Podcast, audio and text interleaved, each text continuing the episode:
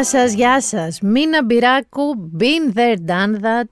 Με ένα μίνι διάστρεμα, καινούριο, φρέσκο φρέσκο, σημερινό πεμπτιάτικο που ηχογραφούμε, γιατί είμαι γκούφαρος, δεν έγινε κάτι κοσμογονικό πάνω μου, δεν είναι ότι έπεσε ένδοξα, έπεσα μόνο από τα πόδια μου, γύρισα απλά το πόδι μου. Αλλά έχουμε εκτός από το διάστρεμά μου και ολοκένουριο, News 24-7 και ξεκινάω με αυτό γιατί εγώ με αυτό έζε μέχρι χτες τη μαύρη νύχτα, όλοι μαζί εδώ πέρα και είμαστε και πάρα πολύ περήφανοι.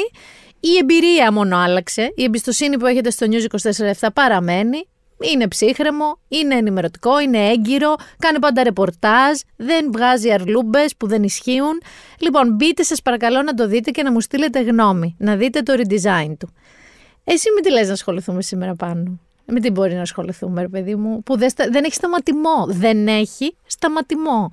Κάθε μέρα προσθέτω και κάτι και κάτι και κάτι. Δηλαδή και τώρα που ερχόμουν να γράψω, συμβαίνουν και άλλα πράγματα. Φυσικά θα μιλήσουμε για τις εκλογές του ΣΥΡΙΖΑ, γιατί αυτό πραγματικά είναι καλύτερο από σαπουνόπερα, καλύτερο από sitcom, αλλά πριν ξεκινήσουμε, θέλω μια μουσική υπόκριση που είναι η πλέον κατάλληλη, είναι σαν να έχει γραφτεί για αυτό που βιώνουμε, από γλυκερία όμως, ούτε από γούναρη, ούτε από μαρούδα. Άρχισαν τα όργανα, σηκώ απ' τη θέση σου Χόρεψε ζεϊμπέκικο, λίγησε τη μέση σου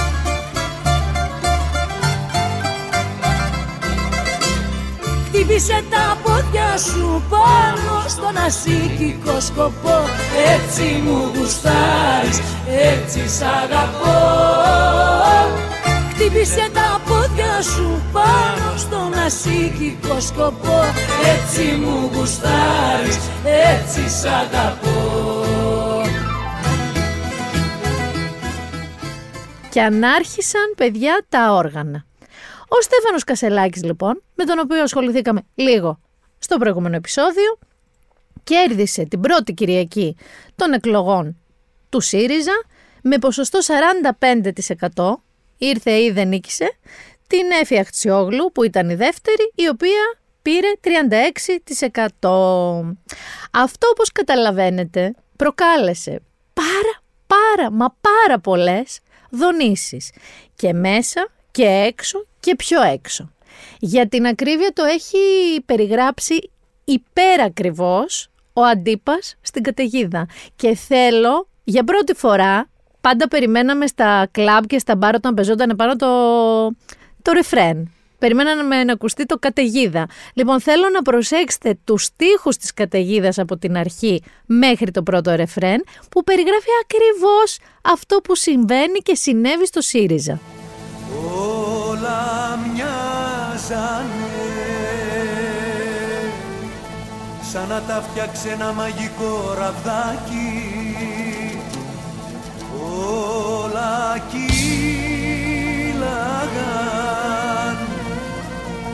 σαν πηγή με καθαρό νεράκι. Όλα θύμιζαν παιδικό παραμυθάκι. Και ξαφνικά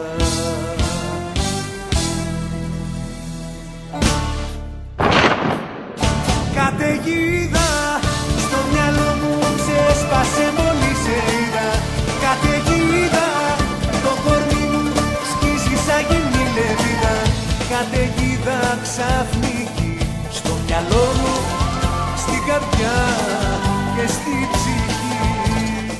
Όλα έτσι ξεκίνησαν ήρεμα και καλά, σαν παραμυθάκι, πολύ γλυκά και ωραία και ξαφνικά Κασελάκης happened.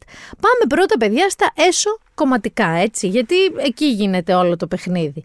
Θυμάστε τι είπα στο προηγούμενο επεισόδιο, ότι θα γίνει το Red Wedding του Game of Thrones, εκείνο το φοβερό επεισόδιο; Ε, και λίγα είπα.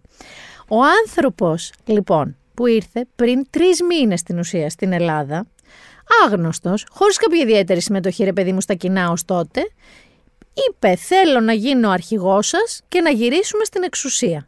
Και ο κόσμος, πολλοί κόσμος πάνω, 150.000 άτομα πάνω, ενώ περίμεναν οι πιο αισιόδοξοι του ΣΥΡΙΖΑ κάμια 70.000 να πάνε να ψηφίσουν, πήγαν, ψήφισαν και τον έβγαλαν πρώτο. Μετά λοιπόν τα αποτελέσματα, τα οποία μας πήρε μαύρη νύχτα, να πούμε εδώ, γιατί εντάξει δεν νομίζω ότι περίμεναν τέτοια καταμέτρηση να κάνουν. Μετά λοιπόν το αποτέλεσμα, βγήκανε οι υποψήφοι, έκαναν κάποιες δηλώσεις και θεωρώ ότι και το ίδιο το γεγονός, κυρίως το ίδιο το γεγονός, αλλά και αυτές οι δηλώσεις ήταν η αρχή της συνέχειας. Ας πάμε πρώτα με τη δήλωση του νικητή του Στέφανου Κασελάκη αμέσως μετά την ανακοίνωση των τελικών αποτελεσμάτων. Θα εκφράσω τα συλληπιτήριά μου στις ε, τρεις απώλειες που είχαμε στους τρεις ανθρώπους αυτούς στην ε, στρατιωτική αποστολή στη Λιβύη και τις σκέψεις μου με τις οικογένειες των ε, δύο ανθρώπων που δεν γνωρίζουμε αν είναι ζωή ή όχι. Ε, είναι, αυτοί είναι οι ήρωες της ε, κοινωνίας μας και τους σκέφτομαι σήμερα και ειλικρινά με τον Άβαρχο παρακολουθούμε την κατάσταση και ειλικρινά εύχομαι να μπορούμε τουλάχιστον να έχουμε κάποια καλά νέα από τους απόντες. Όσον αφορά στη σημερινή μέρα, θα ήθελα να ευχαριστήσω από καρδιάς όλους τους ε, εθελοντές σε αυτή τη διαδικασία. Όχι μόνο εκείνους που δούλεψαν σκληρά για τη δική μας καμπάνια, αλλά και όλους ε, όσους ήταν στις εφορευτικές επιτροπές, στις δημαρχιακές, στην κεντρική εφορευτική, εφορευτική επιτροπή με την οποία μόλις συναντήθηκα.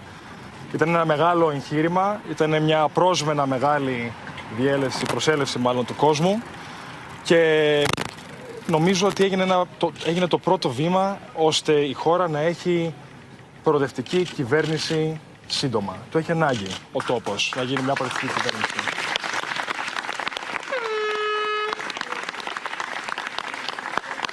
Όπου, όπου είχα πάει τις τελευταίες εβδομάδες, ειδικά την, την πρώτη εβδομάδα, την πρώτη εβδομάδα ο κόσμος μου έλεγε να αντέξεις, να αντέξεις, λόγω των επιθέσεων από όλα τα συστήματα τα οποία όλοι γνωρίζετε. Τη δεύτερη και τρίτη εβδομάδα έγινε η ελπίδα μας, η ελπίδα μας. Και θέλω να απευθυνθώ σε αυτόν τον κόσμο και να του πω ότι η ελπίδα είμαστε όλοι μαζί, όχι εγώ μόνος μου. Είμαστε όλοι μαζί.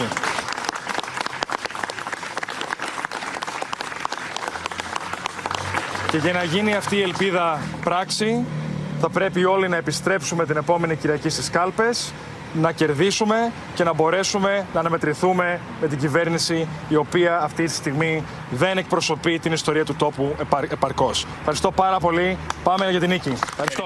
Ακούσατε. Αναφέρθηκε στο τραγικό δυστύχημα που συνέβη στη Λιβύη, το οποίο έχει ακόμα τραγικότερο χειρισμό από το ΓΕΘΑ βέβαια, η ενημέρωση που έφτανε. Αναφέρθηκε και στο φίλο του τον Άβαρχο, ότι μαζί παρακολουθούσαν τα τεκτενόμενα στη Λιβύη. Φυσικά εννοούμε τον Άβαρχο που το πήγε με το φουσκωτό στη Μακρόνισο. Έτσι. Τον Άβαρχο Αποστολάκη ή Σούπερ Μάριο πια. Εδώ είναι το κωδικό όνομα. Και ήταν πολύ κύριος. Δηλαδή δεν είχε κάποιο κομπασμό. Είπε ότι την πρώτη εβδομάδα έτσι, τις δύο επόμενες εβδομάδες αυτό. Στην αρχή του λέγανε άντεξε, μετά του λέγανε η ελπίδα μας. Είπε ότι όλοι μαζί είμαστε η ελπίδα και ότι πάμε γερά πάλι για την νίκη κτλ. Δεν ασχολήθηκε κυρίως με τους αντιπάλους του. Θα μου πεις και γιατί να ασχοληθείς όταν είσαι καβάλα στάλογο. Έρχεται όμως η δεύτερη, η Έφη Αχτσιόγλου, με λίγο παραπάνω νεύρα, η οποία ασχολείται με το βασικό της αντίπαλο. Πάμε να ακούσουμε και την Έφη Αχτσιόγλου. Τους ευχαριστώ όλες και όλους. Σας ευχαριστώ όλες και όλους για τη συμμετοχή σας. Ήταν η καλύτερη απάντηση στους κήρυκες της ητοπάθειας. Είναι η καλύτερη απάντηση απέναντι σε όσους επιτίθενται στις αξίες μας που διαχρονικά υπηρετούμε με προτεργάτη τον Αλέξη Τσίπρα. Σας καλώ τώρα να προσέλθετε στις κάλπες και την επόμενη Κυριακή. Η επόμενη Κυριακή θα είναι καθοριστική. Θα καθορίσει αν τους αγώνες που έχουμε μπροστά μας θα τους δώσουμε με πολιτικούς όρους ή όχι. Και μιλώ για τους αγώνες στο πραγματικό πεδίο, στη Βουλή και στην κοινωνία αν θα τους δώσουμε με όρους σοβαρότητας, εμπειρίας και ευθύνης. Ο ΣΥΡΙΖΑ Προοδευτική Συμμαχία, η αξιωματική αντιπολίτευση της χώρας, δεν μπορεί να πορεύεται στα θολά νερά των εύκολων λύσεων. Έχουμε ευθύνη απέναντι στον ελληνικό λαό να είμαστε ειλικρινείς για το τι θέλουμε και πώς θα το επιτύχουμε. Και αυτό που θέλουμε είναι να νικήσουμε το καθεστώς της δεξιάς. Και θα το επιτύχουμε αν έχουμε πίστη στις δυνάμεις μας, στην κοινή μας πορεία και στους αγώνες που δώσαμε μαζί. Μαζί λοιπόν για τους αγώνες που έρχονται και για τη ζωή που μας αξίζει. Σας ευχαριστώ πολύ. Εδώ έχουμε τελείως άλλη αντιμετώπιση. Ήρεμη μεν, στα όρια της κατατονίας, αλλά δεικτική δε. Είπε για θολά νερά, είπε για εύκολες λύσεις. Τόνισε πάρα πολλές φορές ότι ο ΣΥΡΙΖΑ θα πάει μπροστά με την εμπειρία, με την πολιτική σκέψη, με το πολιτικό σχεδιασμό κτλ. Τι κάνει νιά νιά στα κεραμίδια, υπονοώντας λοιπόν ότι ο Στέφανος Κασελάκης δεν έχει τίποτα από τα προαναφερθέντα. Γι' αυτό συγκεκριμένα, την ίδια ακριβώς στιγμή που έγινε η δήλωση, άρχισαν να την ψέγουν πάρα πολύ, το λέω ευγενικά, στα social media, γιατί εκεί γίνεται η πρώτη αντίδραση, μην σας πω και όλη η αντίδραση πια. Και έχασε και μία πολύ γνωστή υποστηρικτριά της, την Έλενα Κρήτα, η οποία την ακριβώς επόμενη μέρα, πριν αλέκτορ, δήλωσε. Στις 17 Ιουλίου, με άρθρο μου στο News 24-7, που ακόμα δεν είχε ανασχεδιαστεί, δήλωσα πως στις εσωκομματικές εκλογές θα στηρίξω την Έφη Αχτσιόγλου, απαριθμώντας τους λόγους που καθόρισαν την επιλογή μου. Όμως, η προεκλογική περίοδος με αποκορύφωμα τι δηλώσει της υποψήφιας Προέδρου τη βραδιά της πρώτης Κυριακής επαναδρομολογούν την πορεία μου. Η επαξίωση του 45% με χαρακτηρισμούς για το θολό αποτέλεσμα και την έλλειψη σοβαρότητας των ψηφοφόρων με προβλημάτισαν ιδιαίτερα. Σέβομαι την πλειοψηφία και θεωρώ ότι πρέπει να ακούμε προσεκτικά αυτό που προσπαθεί να μας πει, χωρίς να την ακυρώνουμε επειδή απλά δεν μας άρεσαν τα νούμερα. Λίγο αργότερα, ο Στέφανος Κασελάκης, αντί να σχολιάσει επικριτικά τους συνυποψηφίους του, επέλεξε να εκφράσει τη βαθύτατη θλίψη του για την τραγωδία στη Λιβύη, κάτι που πιστώνεται θετικά στην προεκλογική του πορεία. Μόνον οι ανόητοι αγκιστρώνονται στην αρχική τους επιλογή και δεν την επαναξιολογούν όταν τα δεδομένα αλλάζουν. Επί προσωπικού δεν έχω πολιτικές βλέψεις, δεύτερες σκέψεις και στεροβουλίε, δεν μπήκα στην πολιτική για να κάνω καριέρα, αλλά για να προσφέρω ό,τι μπορώ στον πολύπαθο τομέα των ανθρωπίνων δικαιωμάτων. Με καθαρό μυαλό και με το χέρι στην καρδιά, στηρίζω το Στέφανο Κασελάκη και συντάσσομαι στο πλευρό του ήταν από τους πρώτους ρε παιδί μου που άρχισαν να αφήνουν το καράβι της Εύης Αχτσιόγλου. Κρατήστε όμως λίγο αυτή τη στήριξή της στο Στέφανο Κασελάκη γιατί θα φτάσουμε λίγο παρακάτω και σε κάτι άλλο που μόλις ανακοίνωσε. Στην Αμερική αυτό που έπαθε η Εύη Αχτσιόγλου, στη δήλωσή της μόνο, είναι το περίφημο sore loser, κακός ιτημένος ας πούμε, που δεν μπορεί να το δεχτεί. Όμως, αυτή η παιδιά ήταν η πρώτη Κυριακή, έτσι. Και όποιος έχει δει έστω και ένα επεισόδιο, ρε παιδί μου, House of Cards ή West Wing, ξέρει ότι τότε ακριβώς είναι που αρχίζουν οι ζυμώσεις. Και τίποτα δεν είναι σίγουρο. Ή μήπως είναι σε αυτή την περίπτωση. Δεν ξέρω πραγματικά τι να σας πω. Ο Ευκλήδης Τσακαλώτος, Τσακ Μπαμ, αμέσως κιόλας, δήλωσε τη στήριξή του στην Εφη Αχτσιόγλου, ο οποίος εκεί έθεσε το ζήτημα του αν πια η εικόνα ενάντια στην ουσία του πράγματος, έχει παρισφρήσει και σε τομείς που δεν το περιμέναμε ποτέ, ενώντας φυσικά την πολιτική και όλη την καμπάνια και το φαίνεστε του Στέφανου Κασελάκη. Ο άλλος όμως υποψήφιος, γιατί ο Στέφανος Τζουμάκας πήρε κάτι τύπου 1-2%, δεν ξέρω. Πήγε πολύ χαμηλά, ρε παιδί μου. Ο άλλος υποψήφιος, ο Νίκος Παπάς, συντάχθηκε αμέσως και με πολύ γαλάζιο πουκάμισο, και δύο ήταν με γαλάζια πουκάμισα, με τον Στέφανο Κασελάκη. Και μάλιστα κάνανε και από κοινού δήλωση στους δημοσιογράφους, πάρα πολύ χαρούμενοι, εναγκαλίστηκαν, πολύ χαμογελαστοί, πολύ δροσεροί και λίγο δαπίτες μου φαινόντουσαν εμένα με τόσο γαλάζιο που κάμισα. Πάμε να ακούσουμε την κοινή τους δήλωση. Στη βάση της συζήτησης που κάναμε, ο Στέφανος θα έχει την στήριξή μου και θα ενθαρρύνω την εκλογή του ε, στο δεύτερο γύρο της Κυριακής. Θεωρώ ότι μπορεί να δώσει την πνοή και το βηματισμό για να πάμε γρήγορα στην προοπτική της νίκης. Την ε, Κυριακή κάναμε το πρώτο βήμα για μια προοδευτική κυβέρνηση στον τόπο. Σήμερα με την υποστήριξή σου κάνουμε το δεύτερο βήμα και την επόμενη Κυριακή θα κάνουμε το τρίτο βήμα. Σε ευχαριστώ πάρα πολύ. Πάμε δυνατά για τη νίκη, για την μεγάλη προοδευτική παράταξη που έχει ανάγκη ο τόπος. Να είστε καλά όλοι, πάμε δυνατά μπροστά. Ευχαριστώ πολύ. Δήλωσε λοιπόν ο Νίκος Παπάς ευθαρσός ότι στηρίζει το Σάκη Ρουβά του ΣΥΡΙΖΑ. Και γιατί τον λέω Σάκη Ρουβά; Δεν τον λέω καθόλου υποτιμητικά, έτσι. Γιατί εμφανίστηκε παιδιά μετεωρικά. Τώρα αυτό δεν είναι προς αμφισβήτηση. Εμφανίστηκε από το πουθενά, κυριολεκτικά από το πουθενά. Ωραία.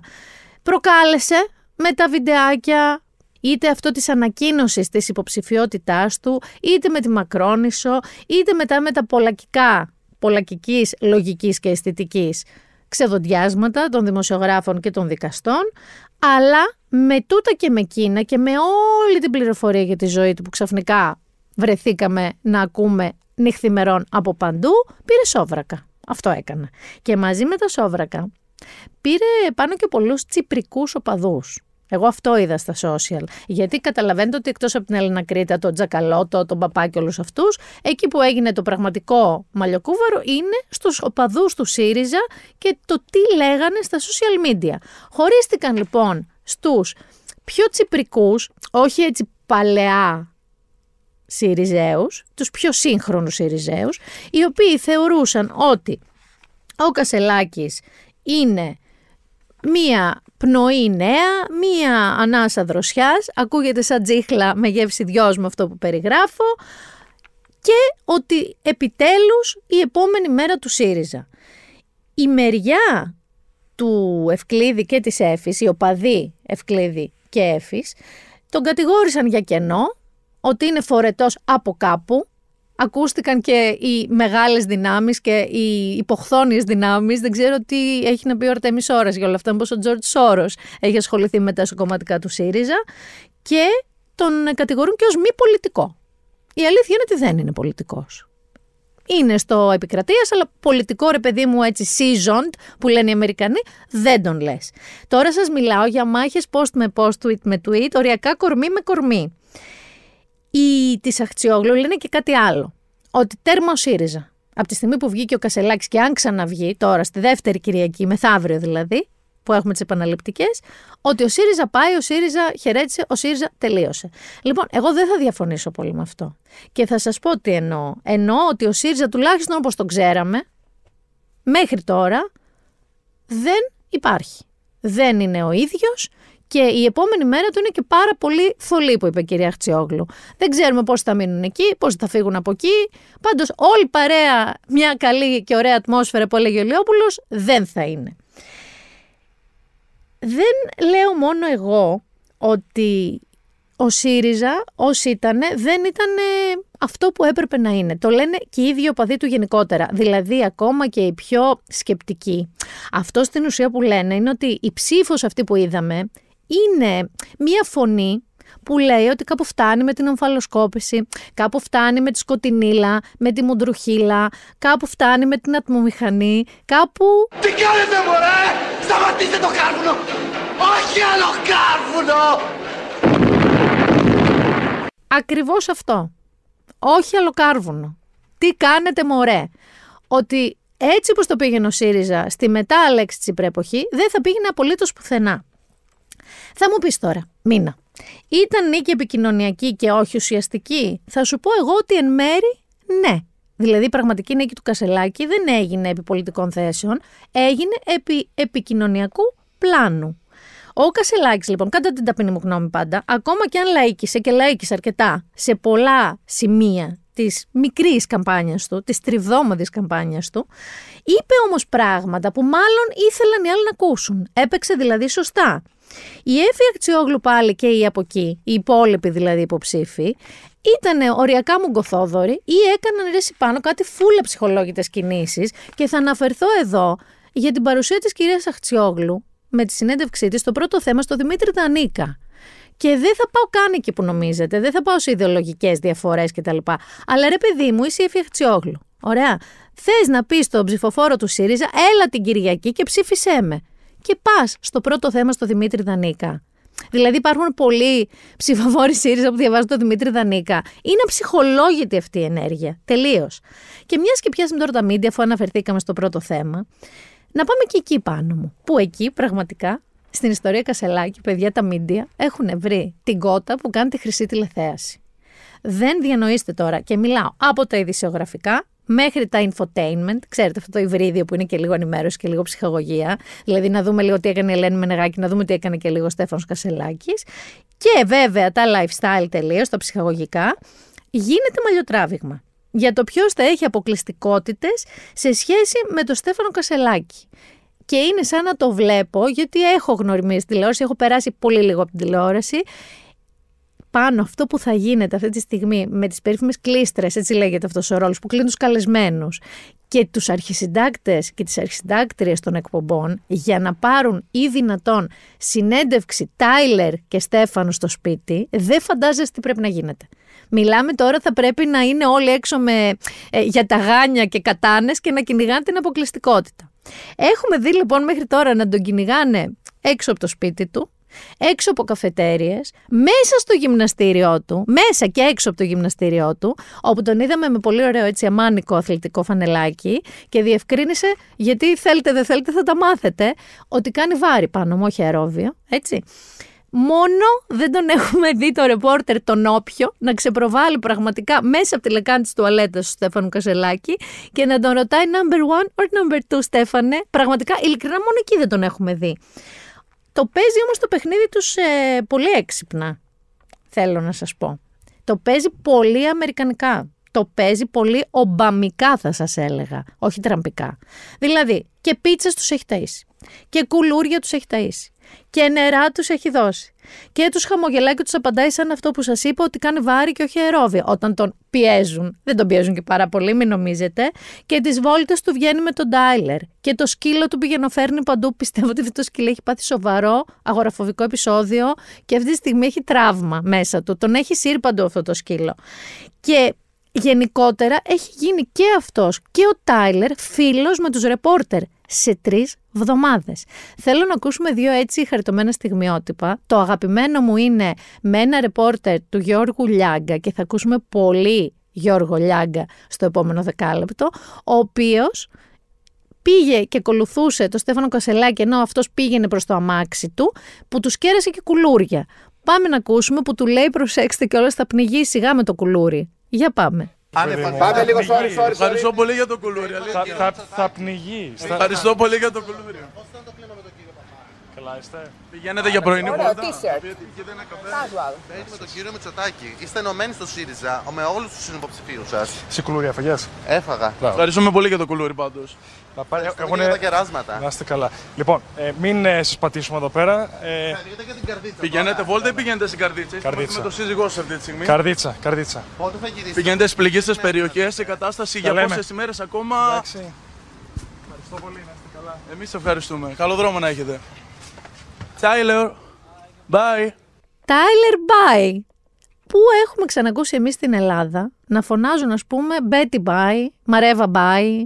Γενικά οι ρεπόρτερ να έχουν τέτοια οικειότητα με τον ή τη σύντροφο των υποψηφίων αρχηγών αυτού του κράτους. Ποτέ. Και χαμογελαστά όλα αυτά, έτσι. Θέλω λοιπόν να πάμε τώρα και στο αποκλειστικό, το οποίο, να ξέρετε, δημιούργησε και ένα μικρό εμφύλιο σε ένα major ελληνικό κανάλι. Ο Γιώργος Λιάγκας, ένας από τους δύο έτσι πολύ strong κυνηγούς του Στέφανου Κασελάκη, η άλλη είναι η Κατέρινα Καινούριου και από αυτό θα ακούσουμε αρκετά, βρήκε αποκλειστικά όμως πάνω και τι παρήγγειλαν και τι tip έδωσε ο Κασελάκης το βράδυ των εκλογών και κυρίως, κυρίως βρήκε τον Τελιβερά και του μίλησε. Για πάμε λίγο να ακούσουμε. δύο πίτσα πεπερώνι, δύο πίτσα προσούτο και 32 αναψυκτικά. Πήρε ο ίδιος τηλέφωνο; Όχι. Παρήγγειλε σε άλλο όνομα. Τον αναγνωρίσατε τώρα που δώσατε τις Όχι. πίτσες. Καλημέρα. Μιχάλης, έτσι; Ο ίδιος, ναι. Ωραία. Λοιπόν, για Έπεσε πες η μου τώρα, γραμμή, εσύ δυστυχώς. ας πούμε, εσύ τώρα όταν πήγες στις πίτσες, το συγκεκριμένο, δεν ήξερες ότι τις πας στον κύριο Κασελάκη, δεν ήξερες Όχι, που πας. δεν το, Ωραία. δεν το γνώριζα. Όταν Όταν μου μπει- ήρθε ο- ναι, για παραγγελία αυτοκίνητο, δεν τον γνώριζα.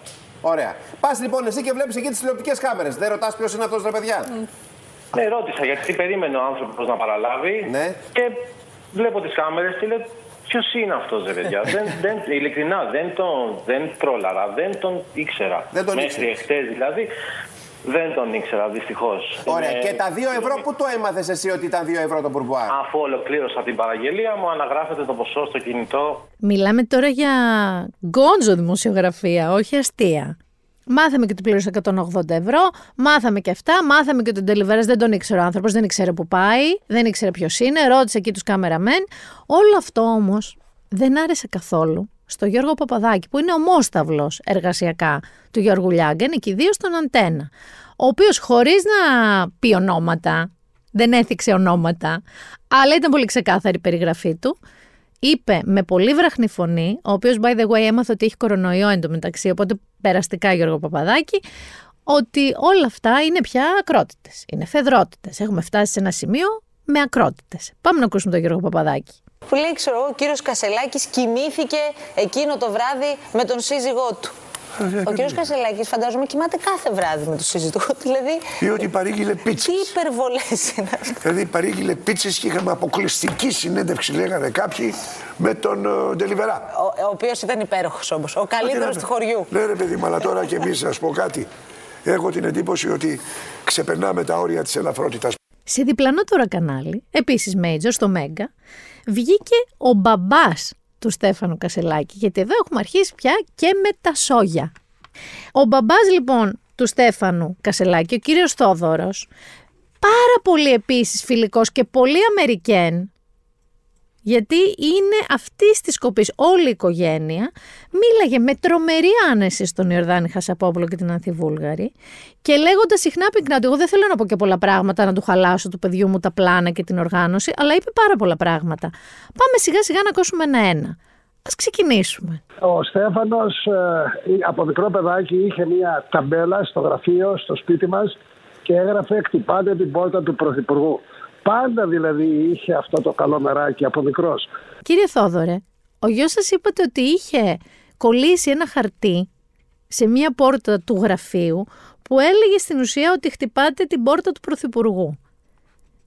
Όταν ήταν μικρός ο Στέφανος. Εγώ, αν το παιδί μου είχε κολλήσει κάτι τέτοιο, που δεν έχω παιδί, να το πω, για να μην μου την πέσει, αν είχες παιδί, θα. Όχι, εγώ αν είχα παιδί και έβλεπα αυτό, θα το έπαιρνα γκαλίτσα, θα του έλεγα, αλλά πες μου λίγο τι σου συμβαίνει. Γιατί, γιατί έχει συμβεί αυτό στο σπίτι μας. Όμως, κοίτα να δεις που τελικά το μέλλον δικαίωσε, όχι ακόμα στο Πρωθυπουργηλίκι, αλλά στην αρχηγία, πολύ πιθανόν. Και συνεχίζουμε με τον κύριο Θόδωρο, ο οποίος όμως, στο δεύτερο λοιπόν, αρχίζει να εκθιάζει το γιο του, κομμάτι που θα σας βάλω. Και τον εκθιάζει ως πάρα πολύ έξυπνο, πάρα πολύ ικανό και πάρα πολύ ικανό στο γράψιμο. Προσέξτε εδώ λοιπόν τώρα μία λεπτομέρεια. Ο Στέφανος τελείωσε το καλύτερο κολέγιο της Αμερικής που πέρασε με μεγάλα ονόματα, ο Κλίτον, ο Μπούς, ο Ομπάμα, ο Μπάιντεν, όλοι αυτοί Εν πάση περιπτώσει και ήρθε εδώ στην Ελλάδα. Ήρθε εδώ στην Ελλάδα και μου είπε, πρώτα απ' όλα ήξερα ότι γράφει πάρα πολύ καλά στον Εθνικό Κίνημα της Αμερικής με το ψευδόνυμο Αριστοτέλης Ωνά. Ήταν διαρκώς στην πολιτική και στα οικονομικά. Θεωρώ ότι είναι αξιόλογος τέλεχος, ένα αξιόλογο παιδί. Θεωρώ ότι έχει κάνει πάρα, πάρα πολύ καλή δουλειά και από πέρασε έχει αφήσει πάρα πολύ καλή φραγίδα. Αυτά έχω να σας πω. Εδώ λοιπόν μετά το ότι ένα παιδάκι είχε στην πόρτα του γραφείου ένα χαρτάκι που έλεγε χτυπάτε την πόρτα του Πρωθυπουργού, ανακαλύψαμε ότι ο Στέφανος Κασελάκης ως φοιτητής πια, δεν είχε ρε παιδί μου και το καταλόγιστο του παιδιού, υπέγραφε στον Κύρικα άρθρα στην ελληνοαμερικανική αυτή εφημερίδα με το ψευδόνυμο πάνω μου Αριστοτέλης Ωνάσης. Αρχίζει και σχηματίζεται μια εικόνα σε εσάς, γιατί σε μένα αρχίζει και σχηματίζεται μια εικόνα. Συνεχίζει λοιπόν ο μπαμπάς του ο κύριος Θόδωρος να απαντάει σε ερωτήσεις που όπως είπε δεν θέλει να απαντήσει αλλά τις απαντάει με μια επιχειρηματολογία για το γιατί ενώ δεν έχει πολιτική εμπειρία θα μπορούσε να σταθεί ως αρχηγός του ΣΥΖΑ και γιατί όχι σαν αρχηγός της Ελλάδας. Πάμε να ακούσουμε τον κύριο Θόδωρο. Ήταν έκπληξη το αποτέλεσμα της πρώτης Κυριακής για σας; Κοίταξε, εγώ και Χαζεμπόπουλα θεωρώ ότι ήταν εκεί στάδια αυτή η περίπτωση πίστευα γιατί τον έχω δει ήταν και πρόεδρος του, κολεγίου, του Πανεπιστημίου της Πεσιλβάνια mm-hmm. στους φοιτητές. Εκεί μέσα, κύριε Χασαπόπουλε, βλέπεις Κινέζους, βλέπεις Ιάπωνες, βλέπεις Αμερικανούς. Είχε δηλαδή να κάνει management σε πάρα, πάρα πολύ κόσμο. Γιατί να μην κάνει ένα καλό management εδώ στο λαό και τον κόσμο της Ελλάδας. Είναι πάρα πολύ καλός άνθρωπος. Άκουσες πάνω. Ήταν πρόεδρος των φοιτητών του UPenn, του Πανεπιστημίου της Πενσιλβένια. Και είχε να διαχειριστεί Κινέζους, Άραβες, Αμερικανούς, όλες τις εθνικότητες και όπως λέει ο μπαμπάς του, αν μπορούσε να μανατζάρει τόσο καλά τέτοιο ετερόκλητο λαό, γιατί να μην μπορεί να μανατζάρει το λαό της Ελλάδας, την Ελλάδα την ίδια και το κράτος και δεν ξέρω και το γαλαξία ίσως. Και προχωράμε σε μια άλλη από τις κατηγορίες για τον Στέφανο, ότι είναι πολύ άπειρος και νέος, αν υπάρχουν πιο έμπειροι και μεγάλοι, που δεν είναι και πολύ νέος έτσι, δεν είναι 20 χρονών. Ο κύριος Θόδωρο έχει μια απάντηση αξιοσέβαστη. Πάμε να την ακούσουμε. Κύριε Κασελάκη, σε αυτούς που λένε ότι δεν έχει πολιτική εμπειρία. Και η αλήθεια είναι ότι δεν έχει πολιτική εμπειρία. Είναι εξαιρετικός. Εξαιρετικός. Εξαιρετικός. Τα βλέπει όλα. Μαθαίνει γρήγορα. και δεν προβάλλεται. Και αυτοί που λένε ότι έχουν πολιτική εμπειρία, ε, τους σέβομαι, τους εκτιμώ, αλλά υπάρχουν και οι νέοι οι οποίοι έχουν πάρα πάρα πολύ καλό network και στην πολιτική και παντού. Όλοι οι νέοι. Εγώ είμαι πολύ μεγαλύτερος, αλλά έχω σεβασμό και τόπο στα νιάτα. Που αυτό του το δίνω, ότι Οκ, κάποιοι έχουν εμπειρία, αλλά να κάνουμε και το στα νιάτα. Χωρίς να το λέει το εννοεί, ότι και με αυτούς που είχαν εμπειρία είδαμε τα χαΐρια μας. Αυτό που το λέμε και εμείς πολλές φορές. Ότι καμιά φορά ένας νέος άνθρωπος άπειρο σχετικά δεν σημαίνει ότι θα είναι και κακός. Βέβαια, ξαναβάζω εδώ εγώ τον αστερίσκο, όχι λίγης εμπειρίας, καθόλου εμπειρίας. Μέσα σε όλη τη συνέντευξη, ψάξτε να τη βρείτε, είναι απολαυστική, είναι κάπου 8-9 λεπτά συνολικά. Λέει και ότι μιλάει και 6 γλώσσες και αυτό είναι πολύ χρήσιμο. Όλα είναι χρήσιμα, ρε παιδί μου. Όχι όμως απαραίτητα για να διοικήσει μια χώρα. Μπορεί να χρειάζεσαι και μερικά παραπάνω πράγματα, όπως ας πούμε πολύ καλούς συμβούλους. Εγώ δεν λέω προς Θεού ότι πρέπει να τα ξέρει όλα. Αλλά Α πούμε, ο Παύλος Πολάκης μέχρι στιγμής δεν έχει δώσει, ρε παιδί μου, τα καλύτερα δείγματα ούτε σαν σύμβουλο ούτε γενικότερα. Και είναι και το αγκαθάκι του Τσίπρα που δεν κατάφερε ποτέ να τον διώξει όταν έπρεπε, προσπάθησε να τον βγάλει από τα ψηφοδέλτια και κοίτα να δεις τώρα, γαμ, γυρνάει και δαγκώνει. Ο Γιώργος Λιάγκας τώρα δεν έμεινε σε αυτά με το παπαδάκι. Δεν έμεινε μόνο στον Τελιβερά, δεν έμεινε μόνο στις πίτσες. Έκανε ρελάνς και έκανε ρελάνς με γιαγιά. Έφερε γιαγιά. Και μας είπε η γιαγιά αυτή ότι ο Στέφανος Κασελάκης αφενός είναι πανέξυπνος όπως και όλοι οι Κασελάκηδες, θα την ακούσετε να τα λέει η κυρία Ελένη τώρα αυτά, αλλά είναι και νέα δημοκρατία. And I did not see this coming. Πάμε να ακούσουμε τη γιαγιά Ελένη. Βγαίνει λοιπόν η γιαγιά και τι λέει παιδιά; Ότι εμείς όλο το σόι είμαστε με το άλλο κόμμα. Είμαστε λέει δημοκράτε και ψηφίζουμε το Μητσοτάκι. Μητσοτάκι, Μητσοτακική λέει. Και αυτός λέει ψήφιζε. Και ο Στέφανος λέει Μητσοτάκι ψήφιζε. είναι, είναι απίστευτα αυτά που ζουν. Θα τα ακούσουμε εδώ στην εκπομπή για πρώτη φορά. Λοιπόν, εγώ επειδή μου το έχω πει συνεργάτε μου, δεν το πιστεύω ότι το έχει πει αυτό η γιαγιά. Το έχει πει. Για να ακούσεις, περίμενε. Ο προπάτο του είπε το πεθερό μου. Αδέρφια. Με συγκινεί γιατί με πήρανε όλοι γνωστοί μου. Κοίταξε. Οι Κασελάκηδε έχουν φωτεινά μυαλά και είναι από τα εξυπνότερα παιδιά που έχει διαλέξει η Ελλάδα. Ήταν ευφιέστατοι άνθρωποι. Και η οικογένεια αυτή είναι παραδειγματική στην, ε, στην ευφυα. Μια ευφιέστατη άνθρωποι. Αυτός με υποτροφία σπούδασε, Κασελάκης ο Στέφανος. Η μητέρα του είναι βέβαια από άλλο, δεν είναι Κασελάκη, αλλά όσο ήταν και αυτή η καθηγήτρια πανεπιστημίου, ε, είναι ένα ανοιχτό μυαλό και έχει κάνει πολλά λεφτά από το μυαλό του. Και εγώ από, από 100.000 που πήγα πρίκα γιατί είμαι σύζυγος του Ατλαντικού, ε, και εγώ μια περιουσία καλή. Κυρία Ελένη, θα θέλατε να μου πείτε λίγο τα συναισθήματά σας. Εγώ το λέω ότι ψηφίζω Νέα Δημοκρατία. Εσείς ψηφίζετε Νέα Δημοκρατία και τώρα που ο Στέφανο. Έχει σημασία που λέγουμε Κασελάκη, όμως τον θαυμάζω για την ευφυα του. Τον θαυμάζω και τον δέχομαι και έχει και πολλά ωραία όνειρα. Ήρθε για να ενώσει και όχι να διχάσει. Γιατί και αυτός ήταν Νέα Δημοκρατία. Εσείς έχετε δει τις φωτογραφίες με τον σύντροφό του; Κοιτάξτε να δείτε. Εγώ, επειδή και η Εκκλησία το δέχεται, όταν μόνος του τον οδηγούν να είναι φιλιπρέπεια, μ' αρέσει και η ευθύτητά του. Αχα. Γιατί εγώ είμαι ανοιχτό μυαλό, δεν είμαι γυναικούλα αυτή που λέει Α, αυτό. Αφού οι παπάδες το δέχονται. Και οι σου τέτοια. Οι ορμόνε του είναι που ε, υπερτερούν του, του, του δικού γέννη. Κυρία Ελένη, θέλετε να δώσετε μια ευχή στο Στέφανο τώρα για την επόμενη Κυριακή; Καλή επιτυχία, εύχομαι, τι άλλο. Είδατε, μας είπε και για την πρίκα της. 100.000 πρίκα έχει πάρει πάνω μου η κυρία Ελένη. Και μια ερμηνεία για την ομοφιλοφιλία. Είπα ότι αφού οι παπάδες το δέχονται και είναι θηλυκές ορμόνες που περισχύουν, εγώ δεν την έχω ακούσει αυτή την ερμηνεία, αλλά εντάξει, η γιαγιά Ελένη την έχει ακούσει. Τέλος πάντων, είναι υπέρ του Στέφανου και ας ψήφιζε Νέα Δημοκρατία. Λοιπόν, για να είμαι δίκαιη, εδώ, ο Γιώργος Λιάγκας, ακριβώς πριν από το απόσπασμα που σας έβαλα, και όπως είπε και η ίδια η κυρία Ελένη και ακούσατε, είναι ας πούμε μπατζανάκισα του κουμπάρου, του πεθερού, του παρακούμπαρου, δεν είναι direct γιαγιά δηλαδή, του Στέφανου Κασελάκη. Ο Στέφανος Κασελάκης επειδή είναι πολύ πολύ καλά εκπαιδευμένος, πρωταθλητικά θα σας έλεγα στα social media, κατευθείαν έβγαλε μια ανακοίνωση ότι Ζητώ σεβασμό στη μνήμη των δύο γιαγιάδων μου. Σε εκπομπή φιλοξενήθηκε η κυρία που δεν έχω δει ποτέ μου. Παρουσιάστηκε ως γιαγιά μου και είπε ότι τρεις τελίτσες ψήφισαν οδού. Θαυμαστικό. Δεν θα μιλήσω για προβοκάτσια. Οι πολίτες καταλαβαίνουν και με ποιους τα έχω βάλει και ότι δεν με κρατάει εντός εισαγωγικών κανένας.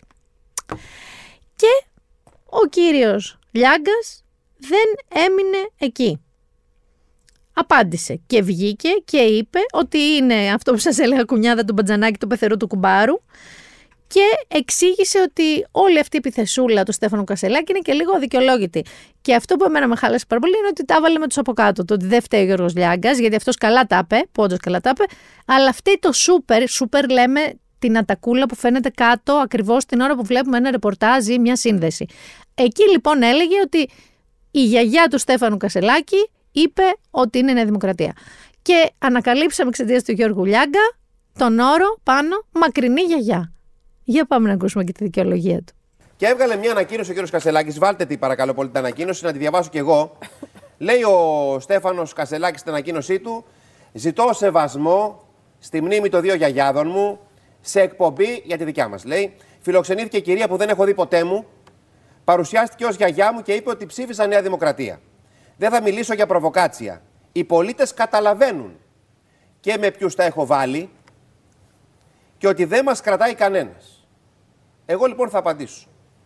Ένα προς ένας σε αυτά που λέει ο κ. Κασελάκης. Διότι ο κ. Κασελάκης βγήκε σε μία από τις δηλώσεις του και είπε ότι σκοπεύει να ξεδοντιάσει τους δικαστές και τους δημοσιογράφους. Αν θεωρεί ότι με αυτή την ανακοίνωση ξεκίνησε το ξεδόντιασμα των δημοσιογράφων και το ξεδόντιασμα των δημοσιογράφων το ξεκίνησε από τη δικιά μας εκπομπή και την αφεντιά μου, να του πω ότι έχω όλα τα δόντια μου και μια χαρά και ότι το ξεδόντιασμα ήταν άσφαιρο. Και θα πω γιατί. Ή ο ίδιος δεν το είδε, ή ακόμα τα ελληνικά του δεν είναι τέτοια που το επιτρέπουν να αντιληφθεί το τι λέγεται, ή οι σύμβουλοι του το συμβουλεύουν λάθος. Διότι ξεκάθαρα εχθές το είπα και θα το βάλω να το ξαναδείτε όλοι ότι η κυρία που μίλησε στην εκπομπή μας δεν είναι γιαγιά, μητέρα του μπαμπά του ή μητέρα της μαμάς του, είναι μια πιο μακρινή γιαγιά. Το τόνισα. Μάλιστα, στο βίντεο που προευλήθη εχθές, αφήσαμε την ίδια την κυρία να μιλάει και να περιγράφει ακριβώς για τη σχέση της με τον κύριο Κασελάκη. Αν λοιπόν εγώ υποθέσω ότι ήθελα να κάνω προβοκάτσια, δεν θα έβαζα την ίδια να λέει ποια είναι η σχέση. Θα έλεγα εγώ ότι είναι μια γιαγιά και θα έλεγα ότι είναι κανονική γιαγιά. Δηλαδή η, μπαμπά, η μαμά του μπαμπά του ή η μαμά της μαμάς του. Και εγώ το ξεκαθάρισα και στο βίντεο η ίδια η κυρία λέει ποια είναι η σχέση της. Είπαμε ότι είναι μια μακρινή γιαγιά. Όλες αυτές γιαγιές όμως λέγονται. Το λάθος μας και ψέγω τον, τους συνεργάτες μου από χθες είναι ότι στον τίτλο από κάτω, αλλά δεν μπορώ να το ξέρω, δεν μπορώ να ξέρω. Ρωτήστε κύριε Κασελάκη μου και τις εκπομπές που είναι φιλικές, που είστε εσείς φιλικός προς αυτές και τους δίνετε τα αποκλειστικά σας, ρωτήστε να σας πούνε ότι ο παρουσιαστής δεν μπορεί να γνωρίζει τον τίτλο που θα μπει σε ένα θέμα. Έψεξα, τους έβρισα να το πω, τους καταχέριασα τους συνεργάτες μου για αυτό το λάθος. Και σας παρακαλώ πολύ σήμερα, κύριοι συνάδελφοι, να βάλετε γιαγιά σε εισαγωγικά ή να βάλετε μακρινή συγγενής. Είναι όμως συγγενής η κυρία. Και δεν καταλαβαίνω γιατί δεν σεβαστήκαμε τη μνήμη των δύο γιαγιάδων σας. Δεν είπαμε ποτέ ότι δεν αναστήσαμε καμία γιαγιά. Είπαμε ότι είναι μια μακρινή συγγενής. Πρώτον. Δεύτερον, εγώ σας πιστεύω ότι δεν, δεν την έχετε δει ποτέ. Προφανώς. Όπως. Για, γιατί δηλαδή, δεν καταλαβαίνω γιατί να, να, να υιοθετήσουμε αυτά που λέει η κυρία ότι ψηφίσατε Νέα Δημοκρατία. Μπορεί και να μην ψηφίσατε. Είναι μαζί στο παραβάν σας. Και να πω και κάτι τρίο, τρίτο. Ακόμα και να έχει και δίκιο. Και να ψηφίσατε και Νέα Δημοκρατία ή να είστε στα Νέα Δημοκρατία. Γιατί το θεωρείτε κακό αυτό το πράγμα; Γιατί θεωρείτε δηλαδή ότι αν πραγματικά κάποιος το είπε ή, κάποιο, ή ισχύει ή δεν ισχύει. Δεν το ξέρω. Ότι κάποιος θέλει να σας κάνει κακό. Δηλαδή δεν έχουμε δει άλλους πολιτικούς να αλλάζουν κόμματα, να γίνονται ηγέτες κομμάτων. Τι πάει να πει αυτό; Γιατί δηλαδή θεωρείτε ότι κάποιος το έκανε για να σας πλήξει; Και θα μπορούσαμε να ασχολούμαστε επάπειρον με τις μακρινές γιαγιάδες που βγαίνουν και λένε ότι ψήφισες Νέα Δημοκρατία και σου καταστρέφουν όλο το προφίλ του αριστερού, μοντέρνου ηγέτη.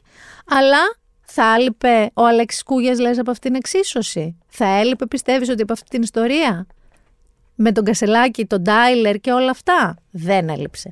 Βγήκε λοιπόν επίσης το Γιώργο Λιάγκα, άνοιξε το στόμα του, είπε διάφορα, τον είπε Φεδρό, ανεδίθρασίτατο, ε, μ, για τη Μακρόνισο, για το πώς προσέβαλε τους ε, αριστερούς αγωνιστές, ε, ξεδιάντροπο. Είπε ότι αν ήταν στην Πετρούπολη και έλεγε αυτά τα περί αυτοδημιούργητου επιχειρηματία θα του πετάγαν πατσαβούρες συγκεκριμένα. Φαντάζομαι είναι σφουγγαρίστρες, πα, πανιά. Φαντάζομαι κάτι τέτοιο εννοεί. Και ότι πώς είναι δυνατόν να τον ψηφίζουν οι άνθρωποι έναν τύπο που ήρθε και είπε κάντε με αρχηγό για να ρίξει το μυτσοτάκι, αυτό ήταν το ένα του είπε επιχείρημα. Έχω βγάλει πέντε φράγκα στη ζωή μου και είμαι ομοφιλόφιλο.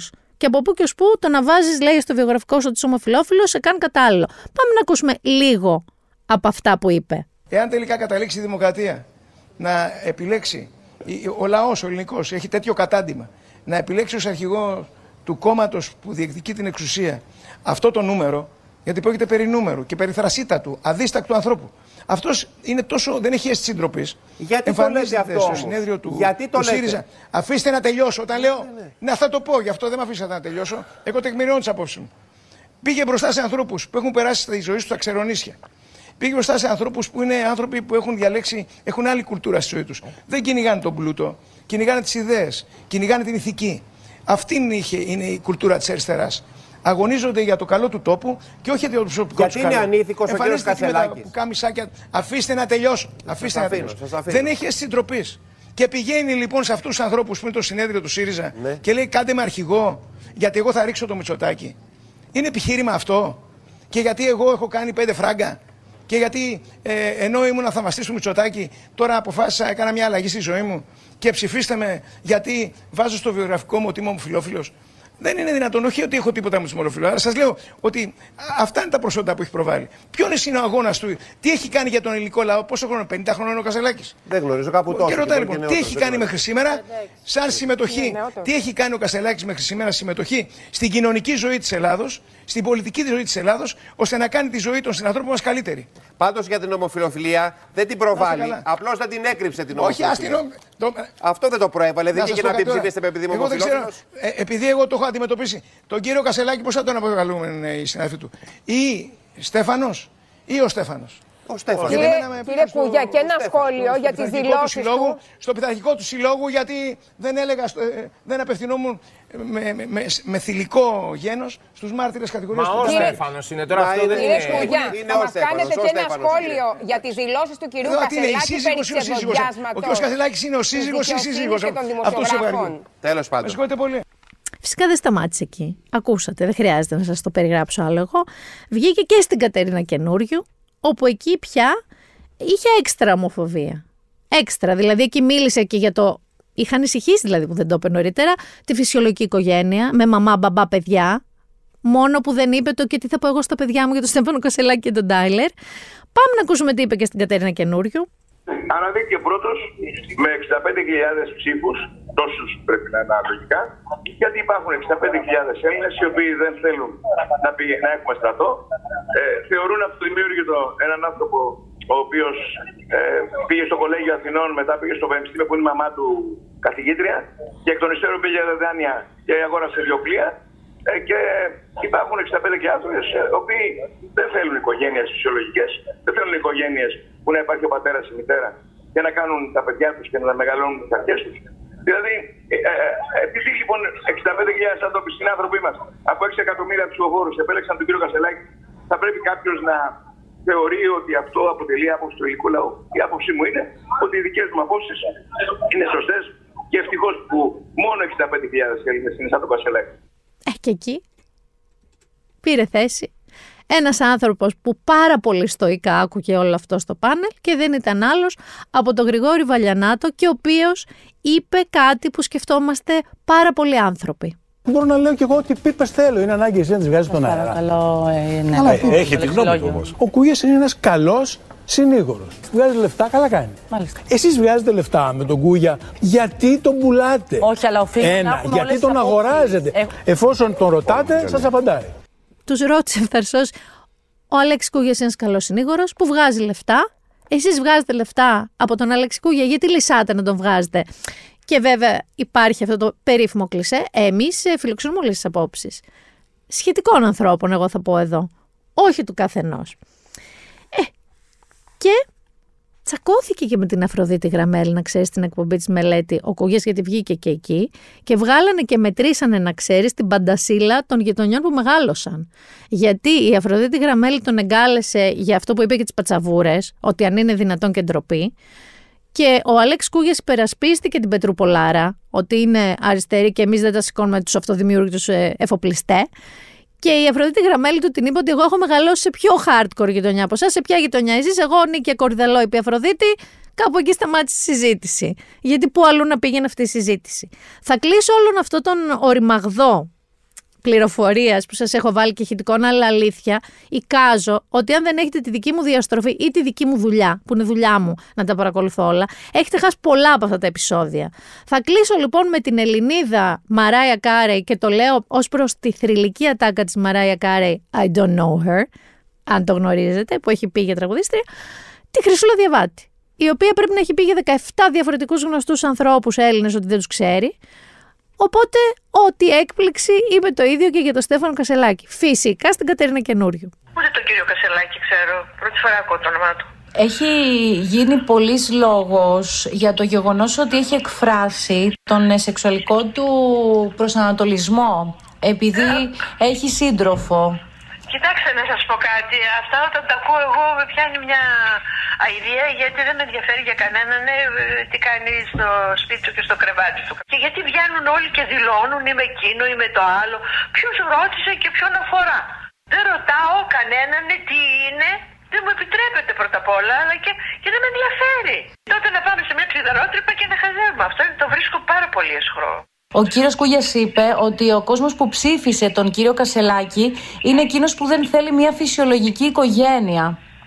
Είναι γνώμη του κυρίου Κούγια και εγώ δεν μπορώ να επέμβω σε αυτό. Εμένα όμως όλα αυτά, εκτός από αηδία, δεν με αφορούν. Είναι δηλαδή δεν το καταλαβαίνετε ότι είναι τελείως ηλίθιο να ενδιαφερόμαστε τι κάνει. Πώς μπορεί να ενδιαφερθεί για το τι κάνει ο άλλος αν τρώει με τα χέρια, τρώει με τα πόδια, έτσι, γιατί έτσι γουστάρει στο σπίτι του. Στο σπίτι του όμως. Να μην φύγει εμένα. Δεύτερη στην ψηφοφορία αναδείχθηκε η κυρία Χτσιόγλου. Μάλιστα. Δεν την ξέρω ούτε την κυρία Χτσιόγλου. Την έχω ακούσει βέβαια, όσο ξέρω τον κύριο Κασελάκη, αλλά τόσο ξέρω και την κυρία Χτσιόγλου. Αν έπρεπε να επιλέξετε κάποιον από τους δύο, τον κύριο Κασελάκη ή την κυρία Χτσιόγλου, εσείς ποιον θα επιλέγατε; Κανέναν από τους δύο. Κανέναν από τους δύο. Και την Αχτσιόγλου είπε ότι δεν την ξέρει. Την ξέρει λίγο παραπάνω, την έχει ακουστά, αλλά δεν την ξέρει. Και πεθαίνω που ξεκαρδίστηκε στο τέλος όταν τη ρώτησαν ποιον από τους δύο θα ψηφίζετε. Και η διαβάτης είπε κανέναν. και άρχισε να γελάει.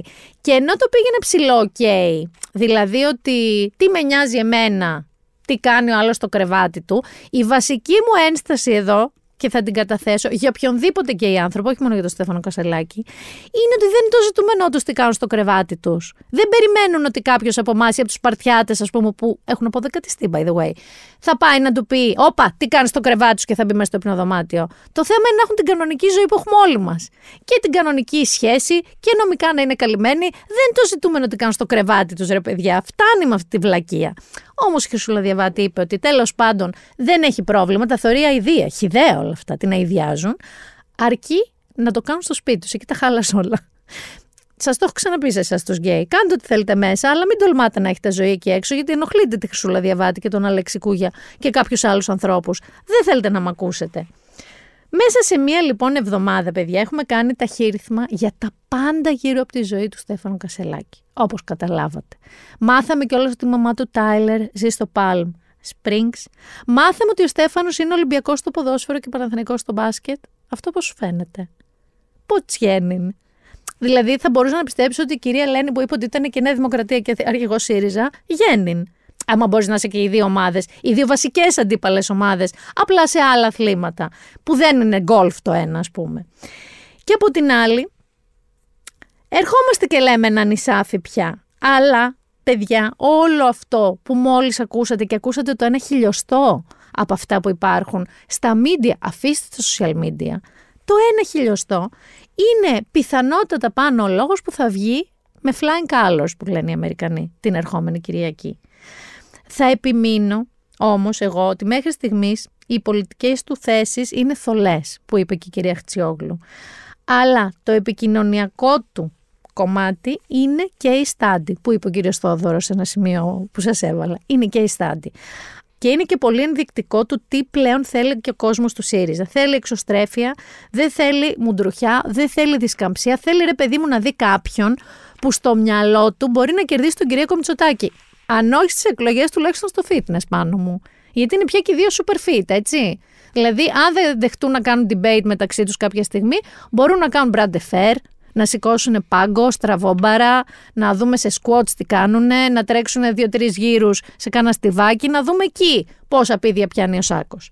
Όμως, υπάρχουν και θεωρίες συνωμοσίας, φυσικά, για τον Κασελάκη. Έτσι. Έχουμε ακούσει ότι εντάξει, που δεν είναι όλες τι θεωρίες συνωμοσίας, ότι είναι από πίσω ο Πολάκης. Ωραία. Έχουμε ακούσει ότι είναι από πίσω ο Τσίπρας που θέλει να διαλύσει το ΣΥΡΙΖΑ για να γυρίσει. Έχουμε ακούσει ότι ε, τον έφερε ο ίδιος ο Μητσοτάκης για να διαλύσει το ΣΥΡΙΖΑ, για να μην έχει αντίπαλο. Έχουμε ακούσει ότι είναι κάποιες εξωτερικές δυνάμεις που έχουν φέρει το Στέφανο Κασελάκη. Δεν ξέρω η Νάσα αν έχει να πει κάτι για αυτές τις εξωτερικές δυνάμεις. Έχω διαβάσει το αγαπημένο μου ότι είναι shape shifter, ότι αλλάζει μορφές. Και σαν απόδειξη έδειχναν μία Άκου τώρα, θολή φωτογραφία που κάποιος είχε βγάλει από βίντεο. Οπότε ήταν κουνημένη, χαμηλή ανάλυση και όντως θολή. Ότι είναι λοιπόν safe shifter. Έχω διαβάσει ότι είναι ο.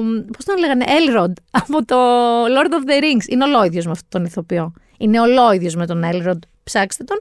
Έχω ακούσει βέβαια ότι είναι και AI. Γενικότερα έχω ακούσει πάρα πολλές θεωρίες συνωμοσίας για τον Στέφανο Κασελάκη. Meanwhile, αφήνω για λίγο τον Στέφανο Κασελάκη, όπως λένε και στις ταινίες, ο Αλέξης Τσίπρας στηρίζει ηχθείω. Δεν έχει πει κιχ. Τον έχουν αναφέρει κατά καιρούς υποψήφοι. Ο Κασελάκης λίγο παραπάνω από τους άλλους υποψήφιους. Ο Αλέξης Τσίπρας πήγε ψήφισε. Δεν είναι ότι δεν έδωσε το παρόν. Δεν έχει πει κιχ. Και θεωρώ ότι είναι και μία ευφιέστατη κίνηση και τι κιχ να πει σε όλα αυτά που συμβαίνουν. Έρχονται όμως μερικοί έτσι σύντροφοι και το νομίζω και τον πάνω σκουρλέτη είδα, ότι τον εγκαλούν να μιλήσει. Αλλά όχι να μιλήσει γενικά, να μιλήσει και γενικά, με αφορμή ένα έτσι viral που έγινε και άρχισε να διαδίδεται πάρα πολύ και λέει ότι κάποια στελέχη ήταν ελάβρη μετά τις εκλογές και τη διπλή ήττα και ανάμεσα σε αυτά τα στελέχη ήταν και η Αχτσιόγλου. Εκείνη απάντησε με ένα social media βίντεο, επιτέλους δηλαδή βγήκε στα social media. Πάμε να ακούσουμε λοιπόν το ηχητικό από το βίντεο που ανέβασε η Εφη Αχτσιόγλου, στο οποίο λέει στην ουσία ότι δεν περίμενε ποτέ να φτιάξει ένα τέτοιο βίντεο, αλλά να που ήρθε η ώρα γιατί κάπως έφτασε ο κόμπος στο χτένι και πρέπει να μπουν τα πράγματα στη θέση τους. Δεν πίστευα ποτέ ότι θα χρειαζόταν να κάνω αυτό το βίντεο. Όμως για όλα υπάρχει ένα όριο. Από την πρώτη στιγμή που βγήκα στην πολιτική σκηνή, καλούμε ως γυναίκα να αποδείξω ότι δεν είμαι ελέφαντας. Ότι δεν είμαι το υποχείριο κάποιου ισχυρού άντρα, ότι δεν είμαι διακοσμητική, ότι δεν είναι μια ερωτική σχέση που με οδήγησε στη θέση ευθύνης. Έμαθα να κλείνω τα αυτιά μου και να κάνω αυτό που ξέρω καλά. Να δουλεύω σκληρά και να μιλάω πολιτικά. Όμως σήμερα είμαι υποχρεωμένη να απαντήσω. Διότι οι συκοφαντικές επιθέσεις εναντίον μου διαποτίζουν το εσωτερικό της παράταξης που υπηρετώ. Και μάλιστα μπροστά σε μια εξαιρετικά κρίσιμη εκλογική διαδικασία. Αυτή της ανάδειξης του νέου Προέδρου ή της νέας Προέδρου του ΣΥΡΙΖΑ Προοδευτικής Συμμαχία, του κόμματός μου. Εδώ και λίγο καιρό εκτοξεύονται συστηματικά και συντονισμένα από μηντιακά και σοσιαλμηντιακά κέντρα άθλιες συκοφαντίες που εμφανίζουν εμένα και στελέχη που στέκονται στο πλευρό μου ως υπονομευτές του Αλέξη Τσίπρα. Έχω διαβάσει τα πάντα. Αδιανόητα σενάρια επιστημονικής φαντασίας, διανθισμένα με απαξιωτικούς χαρακτηρισμούς, με υβριστικά επίθετα, ακόμη και κραυγές για προδότες.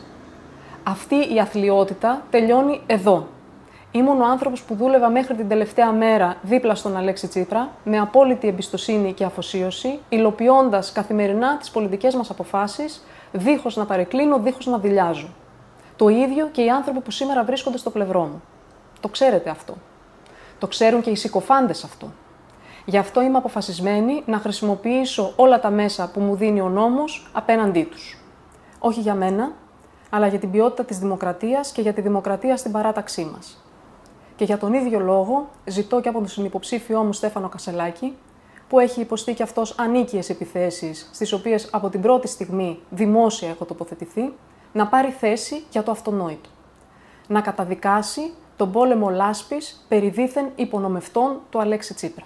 Αυτό είναι το πρώτο και το τελευταίο βίντεο που θα με δείτε να μιλάω για τέτοια πράγματα. Μόλις με ξαναδείτε, σύντομα δηλαδή, θα με δείτε όπως ξέρετε, να μιλάω για την ουσία της πολιτικής. Είναι έφη, είναι έφη Αχτσιόγλου, δηλαδή δεν είναι ότι ήταν πιο ξεσηκωτική, πιο μπριόζα να το πω, αλλά τουλάχιστον ρε παιδί μου ήταν λιγότερο ξύλινη, ήταν πιο κανονικός άνθρωπος. Και έβγαλε και άλλο βιντεάκι μετά πάνω σε σχέση με τα εργασιακά, λέγοντας, γιατί αν προσέξατε στο τέλος του προηγούμενου βίντεο που ακούσατε, είπε ότι από εδώ και πέρα, όταν θα ξανακάνω βίντεο, θα μιλάω μόνο πολιτικά, όπως με έχετε μάθει. Και επανέρχεται λοιπόν και λέει για το εργασιακό, πάρα πολύ θέλω να κάνει αυτό που είπε, να μας δώσει 35 ώρα εβδομάδα χωρίς να μειωθούν οι μισθοί μας. Πάρα πολύ το θέλω αυτό, αν μπορούσε να συμβεί. Κυρία Εφη μου, δηλαδή, μακάρι να βγείτε μόνο και μόνο γι' αυτό και να πάρετε και την κυβέρνηση. Δεν με ενοχλεί καθόλου. Όμως, είναι too little, too late. Δηλαδή, και μιλάω στην ομάδα της επικοινωνίας της Εφης Αχτσιόγλου. Έχεις μια γυναίκα.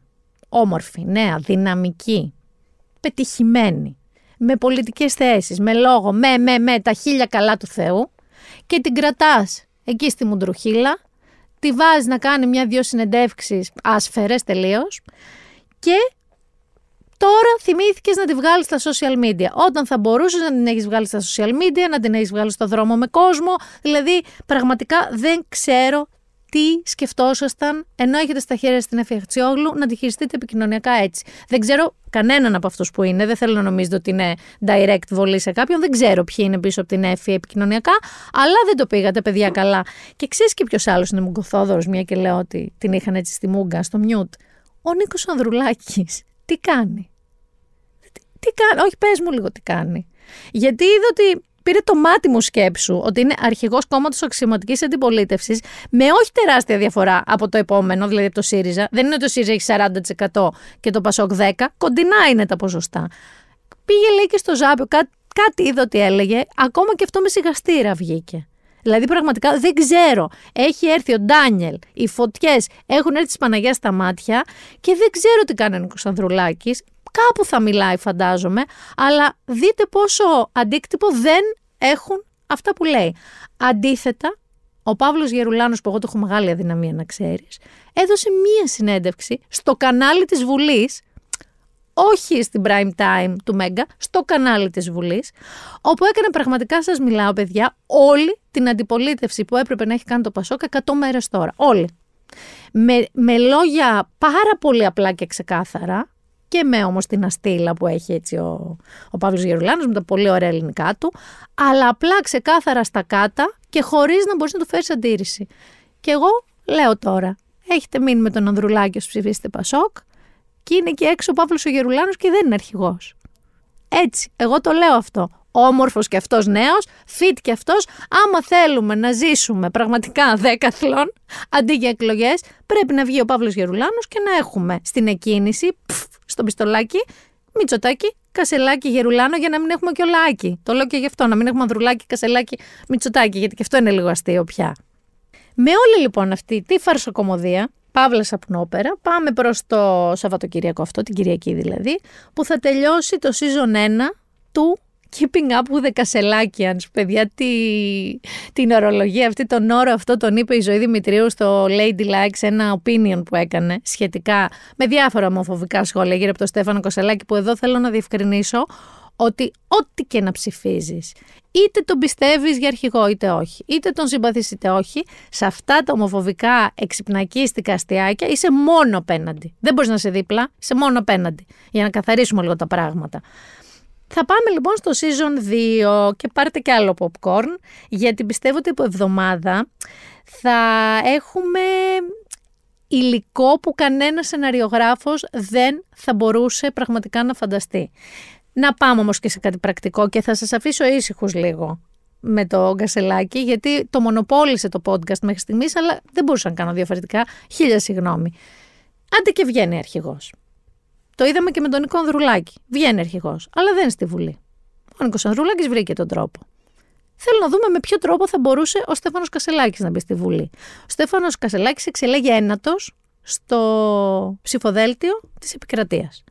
Έχει τρεις εκλεγμένους ο ΣΥΡΙΖΑ από το ψηφοδέλτιο της επικρατείας. Αυτή είναι ο Όθωνας Ηλιόπουλος, η Έλενα Ακρίτα και ο Ναύαρχος Ευάγγελος Αποστολάκης, καινούριος bestie του Στέφανου. Δεν θέλω να το ξεχνάμε αυτό, γιατί ξαφνικά στο μυαλουδάκι μου δημιουργήθηκε μια εικόνα για το γιατί τον έχει τόσο bestie, τον Ναύαρχο Αποστολάκη.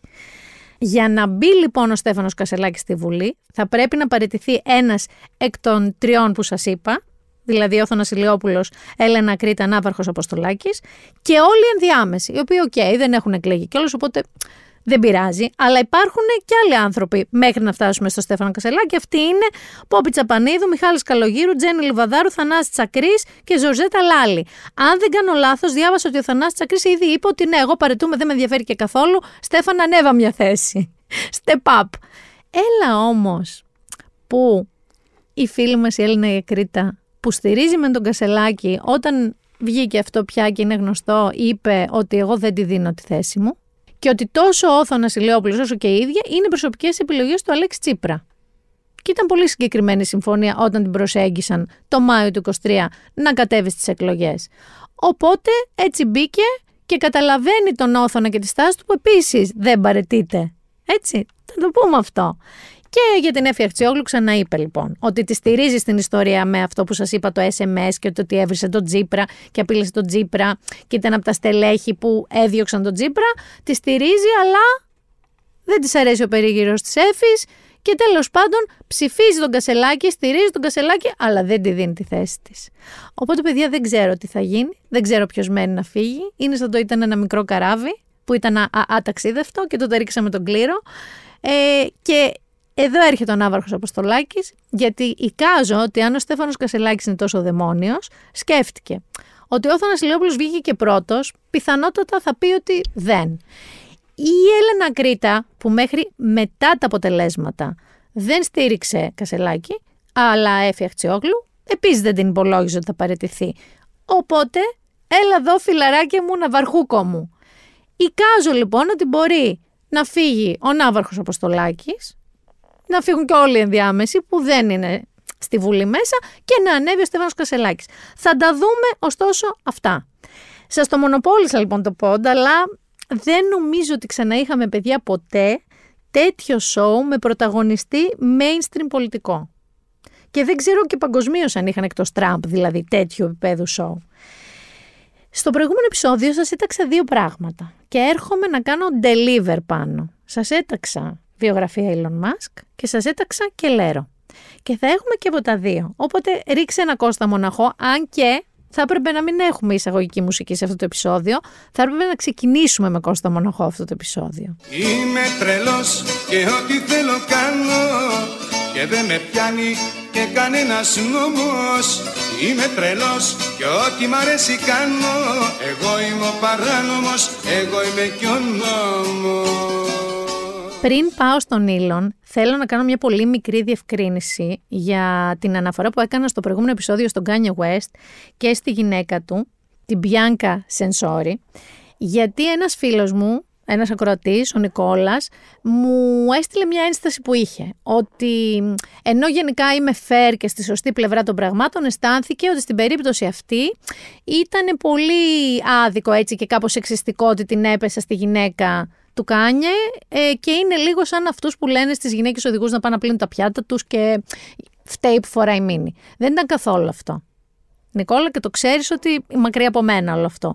Αυτό που θέλω όμως να πω εδώ είναι ότι η δημόσια εικόνα του Κάνιε και της Μπιάνκα είναι συγκεκριμένη. Εάν προσέξει λοιπόν η Μπιάνκα όλο αυτό το διάστημα, από τότε που σαν τον Κασελάκη σχεδόν μετεωρικά εμφανίστηκε, έκανε το εξής. Ντύνεται με, με ρούχα, ρε παιδί μου, πολύ body hugging, κολλητά, μίνι, διάφανα κτλ.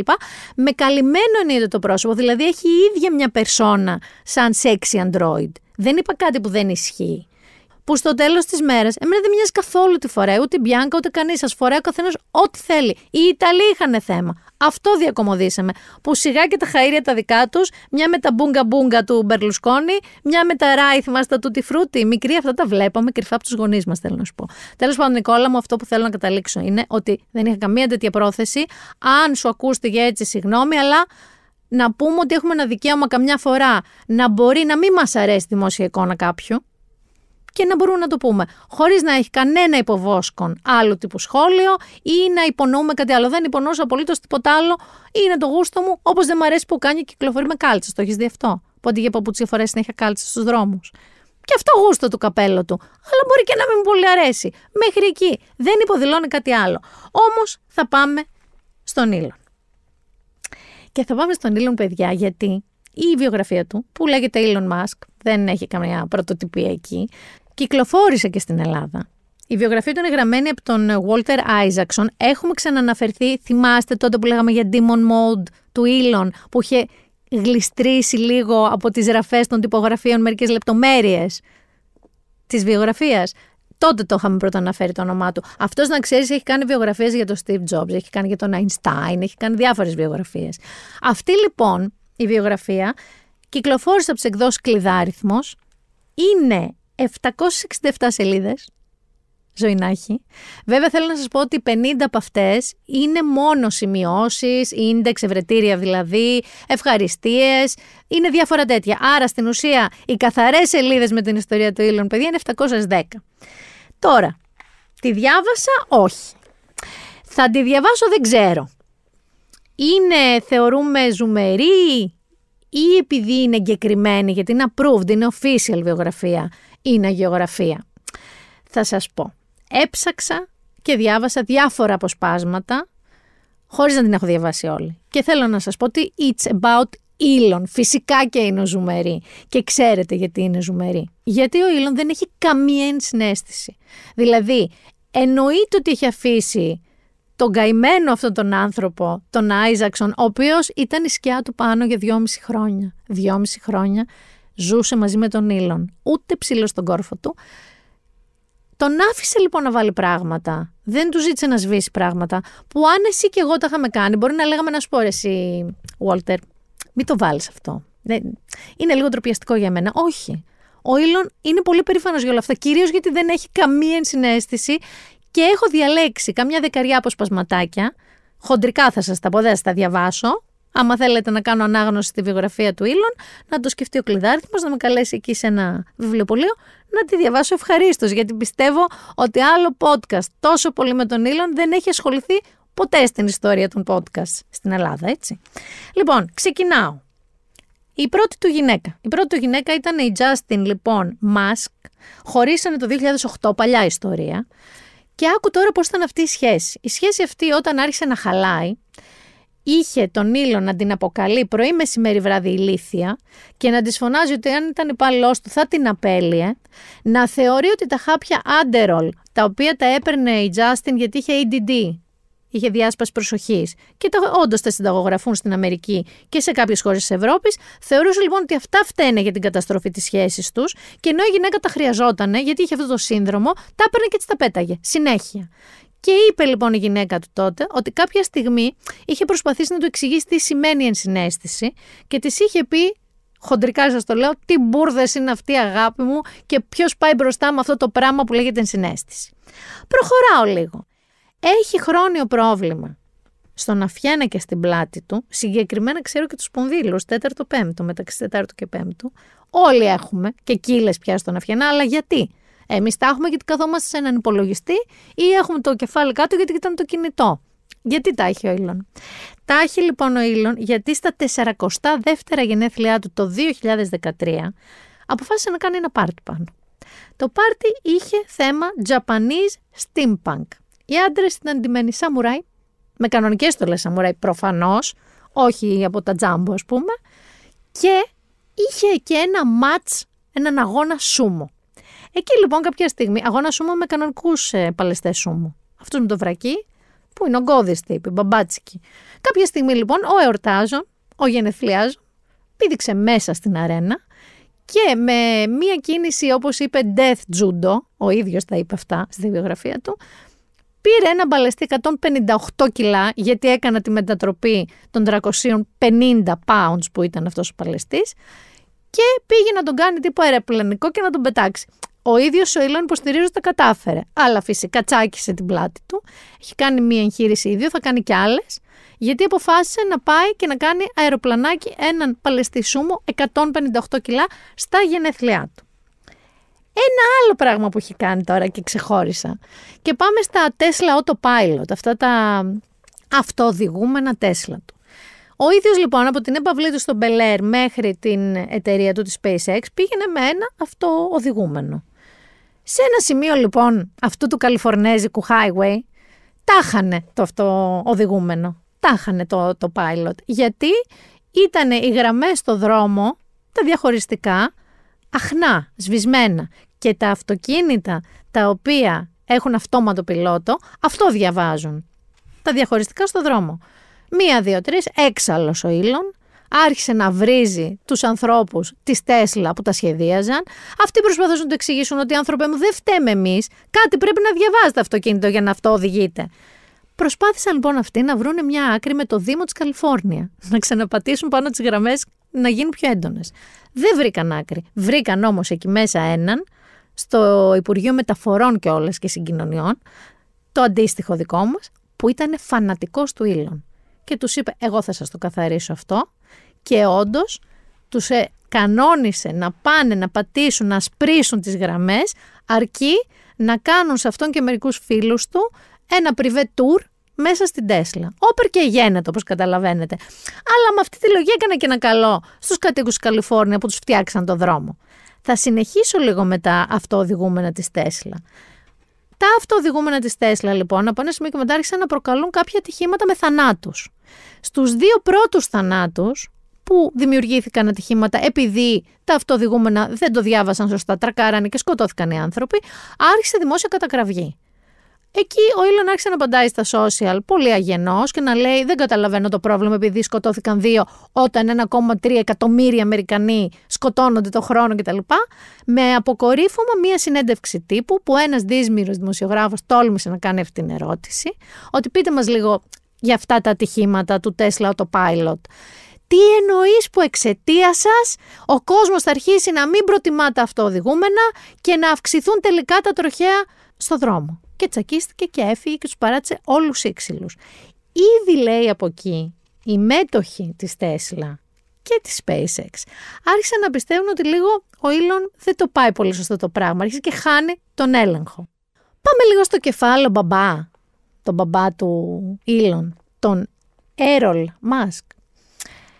Ο Ήλον όταν ήταν μικρός, μικρός μικρός και οι γονείς του χώρισαν, αναγκάστηκε να περάσει και ένα διάστημα με τον μπαμπά του, που ο μπαμπάς του τον έστειλε, λέει, και σε μια τύπου στρατιωτική σχολή για παιδάκια. Έχετε διαβάσει τον Άρχοντα των Μυγών. Εύχομαι να το έχετε διαβάσει, γιατί σας έχω πει πολλές φορές το διαβάστε. Που είναι κάτι παιδάκια εγκαταλελειμμένα σε ένα νησί και γίνεται μικρογραφία της κοινωνίας με τον τραμπούκο, το δειλούλη, το φοβισμένο, τον ύπουλο. Κάτι τέτοιο λέει ότι έζησε και ήταν τραυματικό. Όμως είπες στον Άιζακσον αλλά και σε διάφορους δημοσιογράφους κατά καιρούς ότι ο μπαμπάς του είναι λέει a terrible human being, ένα φρικτό ανθρώπινο όν και ότι σχεδόν οτιδήποτε evil μπορείς να φανταστείς, κακό, διαβολικό πράγμα μπορείς να φανταστείς, ο μπαμπάς του το έχει κάνει. Εκεί όμως που ήρθε η οριστική ρήξη ήταν όταν ο μπαμπάς του. Ένα κορίτσι που ήταν η θετή του κόρη, και είχε διαφορά ηλικίας 40 κάτι χρόνια, νομίζω 46 χρόνια από τον Έρολ και την παντρεύτηκε και την άφησε έγκυο. Στην ουσία μία θετή αδερφή του Ήλον. Εκεί λοιπόν είπε ο Ήλον όσο εδώ και μην παρέκει και του έκοψε το φοβερό ποσό των 2.000 δολαρίων που του έστελνε κάθε μήνα. Λένε ότι αυτό το έχει κοστίσει ο μπαμπάς του και γενικά όλη αυτή η παρουσία στη ζωή του και ότι αποτέλεσμα τις σχέσεις του μαζί του είναι εν μέρη ο χαρακτήρας που εμείς βιώνουμε τώρα και η απουσία ενσυναίσθησης. Πάμε τώρα σε κάτι άλλο που επίσης είχε θορυβήσει πάρα πολύ τους μετόχους Tesla και SpaceX.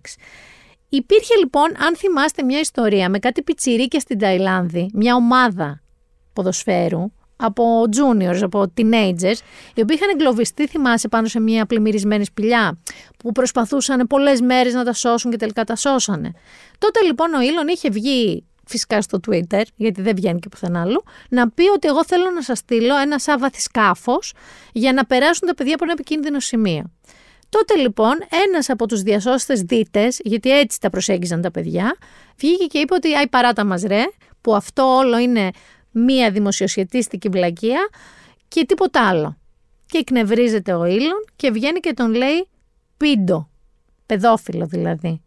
Στο Twitter. Και μετά που τον πήραν τηλέφωνο και από ένα site πολύ γνωστό στην Αμερική, το BuzzFeed, επανέλαβε ότι είναι παιδόφιλος αυτός. Εκεί οι μέτοχοι των εταιριών του άρχισαν να σκέφτονται πολύ σοβαρά ότι κάτι τρέχει με τον Ήλον. Και πώς αποφάσισε να φτιάξει τη δημόσια εικόνα του. Πήγε καλεσμένο στο podcast του Τζο Ρόγκαν, αν θυμάστε, Έχουμε πει και για αυτόν. Αυτό το podcast όλα τα έχει πει πια. Είναι ένας τύπος ματσίλα, τραμπικός, λίγο alt-right, ε, λίγο εναντίον των γυναικών, πολύ σεξιστής. Αποφάσισε λοιπόν να πάει στο δικό του podcast, καλεσμένος, να φανεί λίγο πιο γλυκούλης, λίγο πιο ανθρώπινος. Δεν ξέρω με ποιο τρόπο επέλεξε. Δεν είχε το επικοινωνιακό team της Αχτσιόγλου, φαντάζομαι. Και τι έκανε εκεί. Του έδωσε ο Τζο Ρόγκαν ένα τσιγάρο με καπνό και μαριχουάνα που του είπε ότι είναι legal. Γιατί όντως στην Καλιφόρνια είναι legal. Έλα όμως που κυκλοφόρησε μία εικόνα με τον Elon Musk και ένα τσιγαριλίκι να το πω, μπάφο να το πω στο στόμα και ντουμάνια να τον επέρνουνε και γέμισαν τα social media με αυτή την εικόνα και φρίαξαν κανονικά και οι μέτοχοι, αλλά αυτή τη φορά και ποιος άλλος πάνω μου, η NASA. Γιατί η SpaceX είναι πολύ σοβαρός συνεργάτης της NASA και η NASA είναι που έλεγε και ο Βασίλης Αυλονίτης, πνεύμα και ηθική και τύπος και υπογραμμός προς τους νόμους. Λοιπόν, εκεί άρχισε να χάνεται πάρα πολύ μπάλα. Να πάμε λίγο και στις σχέσεις του. Πάμε λίγο με αυτή την Grimes, τη μυστήρια, την καλλιτέχνητα τραγουδοποιό τραγουδίστρια, την οποία όταν τη γνώρισε, πώς ενέκρινε ότι θα μπορούσε και να είναι μαζί της. Της έκανε τεστ στο Lord of the Rings. Τη ρώταγε χαρακτήρες σκηνικά και όχι μόνο από την ταινία, από τα βιβλία. Ή είσαι αρκετό nerd για να είσαι μαζί με τον Ήλον ή όχι. Αφού λοιπόν την ενέκρινε, άρχισαν να ζουν μαζί. Και ο Ήλον είναι, όπως έχουμε ξαναπεί, ένας άνθρωπος που έχει πει και ο ίδιος ότι για Άσπεργκερ δεν είναι πολύ κοινωνικός τύπος, δεν τα πάει καλά, δεν νιώθει άνετα με τις κοινωνικές επαφές, του αρέσει να είναι σπίτι και να παίζει video games. Εκείνη την περίοδο λοιπόν που είχε γνωρίσει την Grimes, είχε σκαλώσει με ένα λέει Civilization Strategy Game στο κινητό, το οποίο λέγεται The Battle of Polytopia. Εγώ δεν το είχα ξανακούσει αυτό το πράγμα. Έπαιζε λοιπόν φανατικά. Έπαιζε σε φάση που είχε ακυρώσει τα ραντεβού του, δεν πήγαινε στο γραφείο, δεν έβγαινε από το σπίτι. Ξέρεις πότε το είχα πάθει εγώ αυτό; Όταν είχαν βγει οι Sims, τους θυμάσαι; Εγώ όταν είχαν βγει οι Sims, ήμουν στο πανεπιστήμιο, δεν κάνω λάθος, και έκανα να βγω όπου και βγήκαμε το στανιό, δηλαδή ήρθαν και με βγάλαν από το σπίτι, κάνα τρίμηνο. Δηλαδή πήγαινα αναγκαστικά στα μαθήματά μου, στις δουλειές μου κτλ. Και γύρναγα και μετά όλη μου η ζωή ήταν η Sims, τίποτα άλλο. Έτσι λοιπόν ο Ήλον την πάτησε με αυτό το Battle of Polytopia. Οι Grimes, για να μπορέσουν, που και αυτή nerd είναι, παίζει και Dungeons and Dragons και τέτοια, για να μπορέσουν όμως να έχουν μια επικοινωνία, αποφάσισε να αρχίσει να παίζει και αυτό το παιχνίδι, για να στείλουν μαζί στρατηγικές, quests και τέτοια. Κάποια στιγμή η Grimes συνειδητοποίησε ότι ο Elon Musk το έπαιρνε πάρα πολύ σοβαρά αυτό το πράγμα. Γινόταν έξαλλος όταν έχανε. Και πώς πάει ο διάλογος στο πόδι του Ρεσπάν, δεν σκέφτηκε και αυτό το κορίτσι καλά. Και πάει και να έχουν πλανάρει να κάνουν μια χή κίνηση, του ότι βγαίνει γυριστή, κάνει κάτι άλλο, τον μπλοφάρει και τον νικάει. Και γίνεται μέσα στο σπίτι ο μαύρος χαμός.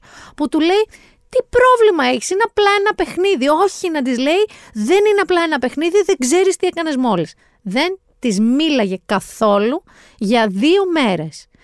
Και η σχέση τους ορίζεται και από κάτι άλλο. Εκτός του ότι έχουν και ένα τρίτο παιδί που έχει εμφανιστεί, το οποίο λέγεται όχι τεκνοτζίμ, λέγεται τεκνο... Μεκάνικους, τεκνομεκάνικους. Τα άλλα δύο σας θυμίζω ότι λέγονται R2D2 και C3PO. Δεν υπάρχει περίπτωση να θυμηθώ πώς λέγονται. Έστειλε όταν γεννούσε το δικό τους παιδί, γιατί ένα έχουν κάνει με κανονική δική της γέννα, τα άλλα είναι με παρένθετες μητέρες. Όταν έκανε λοιπόν το παιδί τους, τη κάναν και σαρική, δεν ήταν εύκολη η γέννα. Ο Ήλον με την απουσία συνέστηση, τι πιστεύεις ότι έκανε; Έβγαλε φωτογραφία τη γυναίκα την ώρα που τη έκαναν και σαρική, την ώρα που την έκοβαν δηλαδή για να βγάλουν το μωρό, και την έστειλε σε όλους τους γνωστούς και τους φίλους τους. Και όταν η Grimes το είδε αυτό και του λέει: Χριστιανέ μου, τι έκανες, γιατί δεν μπορούσε να καταλάβει γιατί εκνευρίστηκε. Ε, πες ότι είσαι φίλος του Ήλον. Καρδιακός. Άρα ξέρεις τις παραξενιές του. Και κάθεσαι και πίνεις τον καφέ σου, ρε παιδί μου, ένα πρωί. Και χτυπάει ένα μήνυμα. Και ανοίγεις το κινητό. Και βλέπεις την κομμένη κοιλιά της άλλης με αίματα να βγαίνει ένα μωρό. Αυτό λοιπόν έστειλε και δεν κατάλαβε γιατί εκνευρίστηκε η Grimes. Το δεύτερο τώρα παιδί, και θα μείνω λίγο στα παιδικά stories του Elon. Το δεύτερο παιδί που έκανα με την Grimes ήταν μέσω παρένθετη μητέρας, όπως σας είπα. Ούτε αυτή η εγκυμοσύνη ήταν εύκολη. Η γυναίκα λοιπόν μπήκε στο νοσοκομείο του Όστιν στο Τέξας. Πήγε λοιπόν η Grimes εκεί να κάτσει μαζί της, αφού θα έκανε το παιδί που θα έπαιρνε η Grimes μετά. Τι συνέβαινε στην ίδια πτέρυγα ταυτόχρονα πάνω μου. Μία άλλη γυναίκα, η Σιβόν Ζήλης, η οποία είναι διευθύντρια στην Neuralink, την εταιρεία του Elon Musk με τα εμφυτεύματα εγκεφάλου, γεννούσε κάτι δίδυμα. Αυτά τα δίδυμα όπως αποκαλύφθηκε την επόμενη χρονιά, δηλαδή το 22, ήταν του Ήλον και αυτά. Ταυτόχρονα. Και ήταν του Ήλον γιατί έγινε δωρητής σπέρματος στη Σιβόν και μαθεύτηκε με ποιο τρόπο όταν πήγαν δικαστικά για να αναγνωρίσει και αυτά τα παιδιά του. Μαζί με το τεκνοτζίμ, το άλλο το τρίτο παιδί, το τεκνομάκινα, πώς λέγεται, έχει δέκα παιδιά νομίζω τώρα περίπου ο Ήλον. Και μια και λέω για παιδιά, που όλα αυτά είναι με κάποιο τρόπο αδέρφια μεταξύ τους, θέλω να σου πω λίγο για τη σχέση του Ήλον με τον αδερφό του, τον Κίμπαλ. Έναν από τα αδέρφια, τον Κίμπαλ. Λοιπόν, η σχέση τους ήταν, λέει, από μικρή τόσο απαίσια. Παίζανε τόσο πολύ ξύλο, τσακωνόντουσαν τόσο πάρα πολύ, που όταν πιανόντουσαν στα χέρια, ο μόνος τρόπος να θεωρηθεί λήξη καυγά, ποια ήταν. Ένας από τους δύο να κλωτσήσει τον άλλον στα... στην οικογένειά σας, τέλος πάντων στα στρογγυλά της οικογένειάς σας και να γονατίσει ο άλλος από τον πόνο. Το οποίο θα μου πεις, OK, okay, ξέρω εγώ ήταν 8χρονοι κάφροι ή 12χρονοι κάφροι. Όταν όμως ενηλικιώθηκαν και κάναν μαζί την πρώτη τους εταιρεία που τσακώθηκαν μέσα στο γραφείο στο σημείο που ο Κίμπαλ δάγκωσε το χέρι του Ήλον μέχρι που του έκοψε κομμάτι Εσείς αυτό πώς το λέτε, γιατί και εγώ με τον αδερφό μου, Βασιλάκι μου, συγγνώμη που το λέω, δερνόμασταν πάρα πολύ μικρά. Δερνόμασταν και πετάγαμε πράγματα και η μαμά μου έκλαιγε και τέτοια για το πόσο τσακωνόμασταν. Αλλά δεν φτάσαμε 40 χρονών ή 30 μοσχάρια να δαγκωνόμαστε. Υπάρχει μια ειδοποιώς διαφορά. Και θα σας αφήσω με μία ακόμα λεπτομέρεια, γιατί μετά ψάξτε βρείτε τα μόνοι σας. Ο Ήλον έχει μια έξτρα αγάπη για να μιλάει για πράγματα της τουαλέτας, δηλαδή κακά, πορδές θα το πω. Με αποτέλεσμα τι να έχει κάνει στα Τέσλα μέσα. Έχει βάλει στον προγραμματισμό, έχει προγραμματίσει fart sound, δηλαδή ήχο πορδής. Μπορείς να μπεις στο Τέσλα και να του πεις θέλω να κάνεις πορδούλα. Και θα κάνει. Και το ακόμα καλύτερο, αν θες να ανοίξεις εκεί το σημείο που βάζεις την ε, φόρτιση, το καλώδιο της φόρτισης και θες να το κάνεις με φωνητική εντολή, ξέρεις τι πρέπει να πεις; Open butthole. Open butthole. Αυτός λοιπόν παιδιά είναι ο Ήλον και θέλω να σας πω τελικά με όλα αυτά που έχω κάτσει και έχω διαβάσει να το διαβάσετε το βιβλίο. Και είμαι σίγουρη ότι αυτές οι 700 σελίδες θα φύγουν νεράκι. Δηλαδή πιστεύω ότι τη Δευτέρα θα μου στείλετε μηνύματα ότι φίλοι του τελείωσα το βιβλίο του Ήλον. Και μιας και είπα το βιβλίο του επεισοδίου, πάμε entertainment.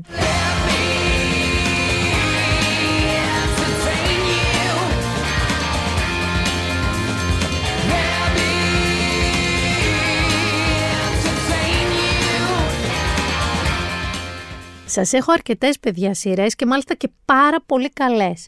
Θα ξεκινήσω με ντοκιμαντέρ. The Supermodels, Apple TV. The Supermodels είναι η Cindy Crawford, είναι η Linda Evangelista, είναι η Christy Turlington και είναι και η Naomi Campbell. Έχει κάνει μια ντοκιμαντεράρα το Apple TV όπου μιλάνε τα κορίτσια αυτά τα οποία σκάσαν εκεί στα 80's και κατάφεραν να πάνε μπροστά σε ένα πολύ δύσκολο κόσμο τότε. Τα female empowerment και αυτά που λέμε τώρα τότε δεν ήταν ούτε μακρινή ιδέα. Επειδή ενώθηκαν, επειδή έγιναν φίλες και επειδή το πάλεψαν μαζί. Είναι τρομερά ενδιαφέρον. Τρομερά ενδιαφέρον το ντοκιμαντέρ. Έχει και κομμάτι πάνω για το βίντεο κλιπ του George Michael, το περίφημο Freedom, που πρωταγωνιστούν όλα αυτά τα κορίτσια. Έχει και τρομερά συγκινητικές και σοκαριστικές στιγμές, όπως αυτό που λέει η Λίντα Ευαγγελίστα για τον πρώην σύζυγό της από όταν ήταν πολύ μικρή, δηλαδή από τα τύπου 20 της μέχρι και τα 27, που ήταν και ο ιδιοκτήτης του Elite Models, του μεγαλύτερου πρακτορείου στον κόσμο, ο οποίος λέει ότι τη χτυπούσε, την κακοποιούσε, απλά όχι στο πρόσωπο, γιατί όπως της έλεγε και είναι τα λεφτά. Αυτός βγήκε και τα διέψευσε όλα εντωμεταξύ, αλλά Μαντέψτε ποιον από τους δύο εγώ πιστεύω παραπάνω. Παιδιά, αξίζει πάρα πολύ να το δείτε. Είναι τρομερά ενδιαφέρον. Οι γυναίκες αυτές που είναι τώρα στα 50 τους είναι πάρα πολύ κανονικές, αληθινές, ανοιχτές και λένε ιστορίες που δεν έχουμε ξαναδιαβάσει και δεν έχουμε ξανακούσει. Supermodels λοιπόν στο Apple TV. Θα μείνω λίγο πάλι στο Apple TV. Γιατί έχει ένα που είναι πολύ του γούστου μου. Είναι σκοτεινό, σκοτεινό και άραχνο, παραμύθι. Και λέγεται The Changeling. Αυτό για όσους αγαπάτε το Stephen King έχει λίγο τέτοια αίσθηση, έχει λίγο τέτοιο vibe. Είναι λοιπόν ένας άντρας, ο οποίος είναι ένας από τους αγαπημένους μου ηθοποιούς, κάνει τον Darius στο Ατλάντα, όσοι έχετε δει το Ατλάντα, ο Λακίθ, ο οποίος είναι παντρεμένος με μια γυναίκα και αποκτούν ένα μικρό μωράκι. Και όλα είναι δύσκολα. Όπως ξέρετε όσοι έχετε μικρά μωράκια βρέφη. Δεν κοιμούνται, είναι εξαντλημένοι, κουλουπού κουλουπού. Η γυναίκα του αρχίζει και δείχνει κάποια πρώτα δείγματα επιλογίου κατάθλιψης και πριν προλάβει αυτός να κάνει κάτι γι' αυτό, εξαφανίζεται αυτή, σηκώνεται και φεύγει. Αρχίζει λοιπόν αυτό στη Νέα Υόρκη που ζουν να προσπαθεί να την εντοπίσει. Και εδώ αρχίζει και σκοτεινιάζει η φάση διότι ανακαλύπτει μια ξεχασμένη πόλη, ένα νεκροταφείο που έχει τρομερά μυστικά, ένα δάσος όπου υπάρχουν κάποια περίεργα φαντάσματα και μάλιστα επειδή ο ίδιος έχει ζήσει την εγκατάλειψη και μικρός, γιατί κάποια στιγμή ο πατέρας του εξαφανίστηκε και του άφησε μια κούτα βιβλία και κάτι μυστήρια όνειρα που είχε ο Λακίδ ξανά και ξανά και ξανά, αρχίζει και βιώνει και αυτό το κομμάτι όλο μαζί. Είναι καθόλου κοινωνικό όπως μπορεί να σκέφτεστε, αλλά αρκετά εφιαλτικό και παραμύθι μαζί όπως μπορείτε να φαντάζεστε. Το συνιστώ, μέχρι στιγμής εμένα μου αρέσει πάρα πολύ. Είναι από αυτά της Apple που βγάζει επεισόδιο-επεισόδιο κάθε Παρασκευή. Δεν έχει ολοκληρωθεί.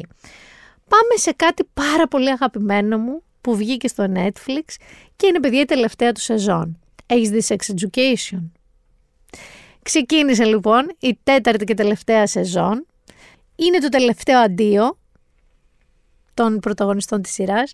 Πεθαίνω για Τζίλιαν Άντερσον σε αυτή τη σειρά. Πεθαίνω. Δηλαδή ε, την βρήκα τόσο hot και φανταστική και την είχα αδικήσει νομίζω στο X-Files γιατί προτιμούσα εννοείται το Μόλντερ από τη σκάλη.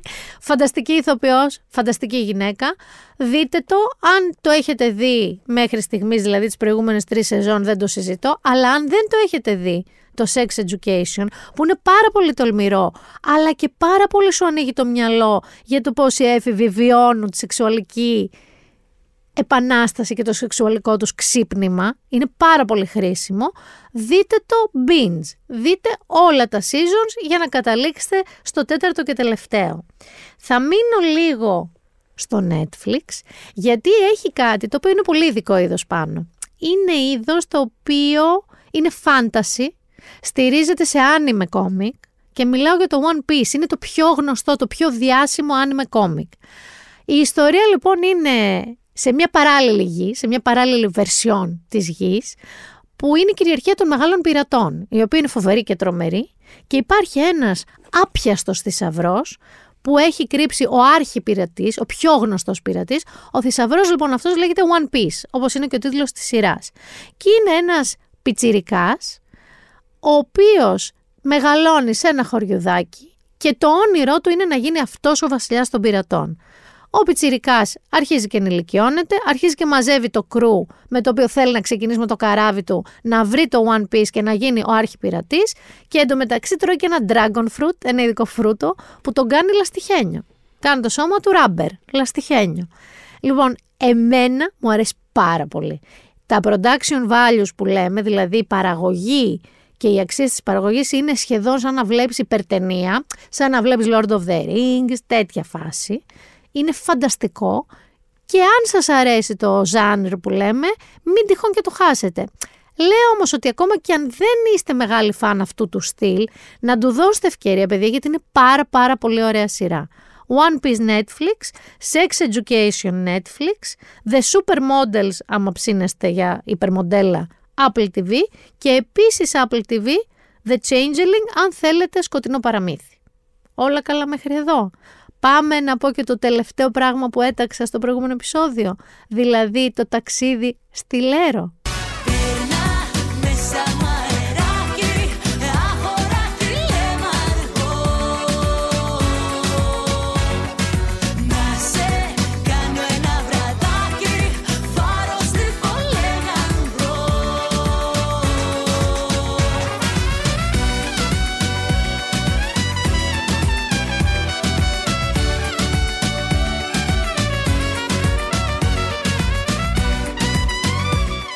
Θα σας τα πω εντάχει, γιατί δεν θέλω να κάνω τέτοια spoiler, αλλά θα σας τα πω με έναν τρόπο που θα θέλετε να πάτε. Και έχω να σας πω ότι μπορείτε να πάτε και τον Οκτώβριο και τώρα όσο ο Σεπτέμβριος μας μένει, γιατί η Λέρος έχει κοντά 10.000 μόνιμους κατοίκους.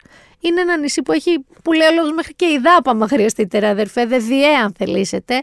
Έχει πάρα πολλά φαρμακεία, έχει τα σχολεία της, έχει αεροπορική σύνδεση. Δηλαδή είναι ένα νησί που δεν θα πάτε και θα βρείτε νυχτερίδες και αράχνες γλυκιά μου. Θα βρείτε κανονικότατη ζωή.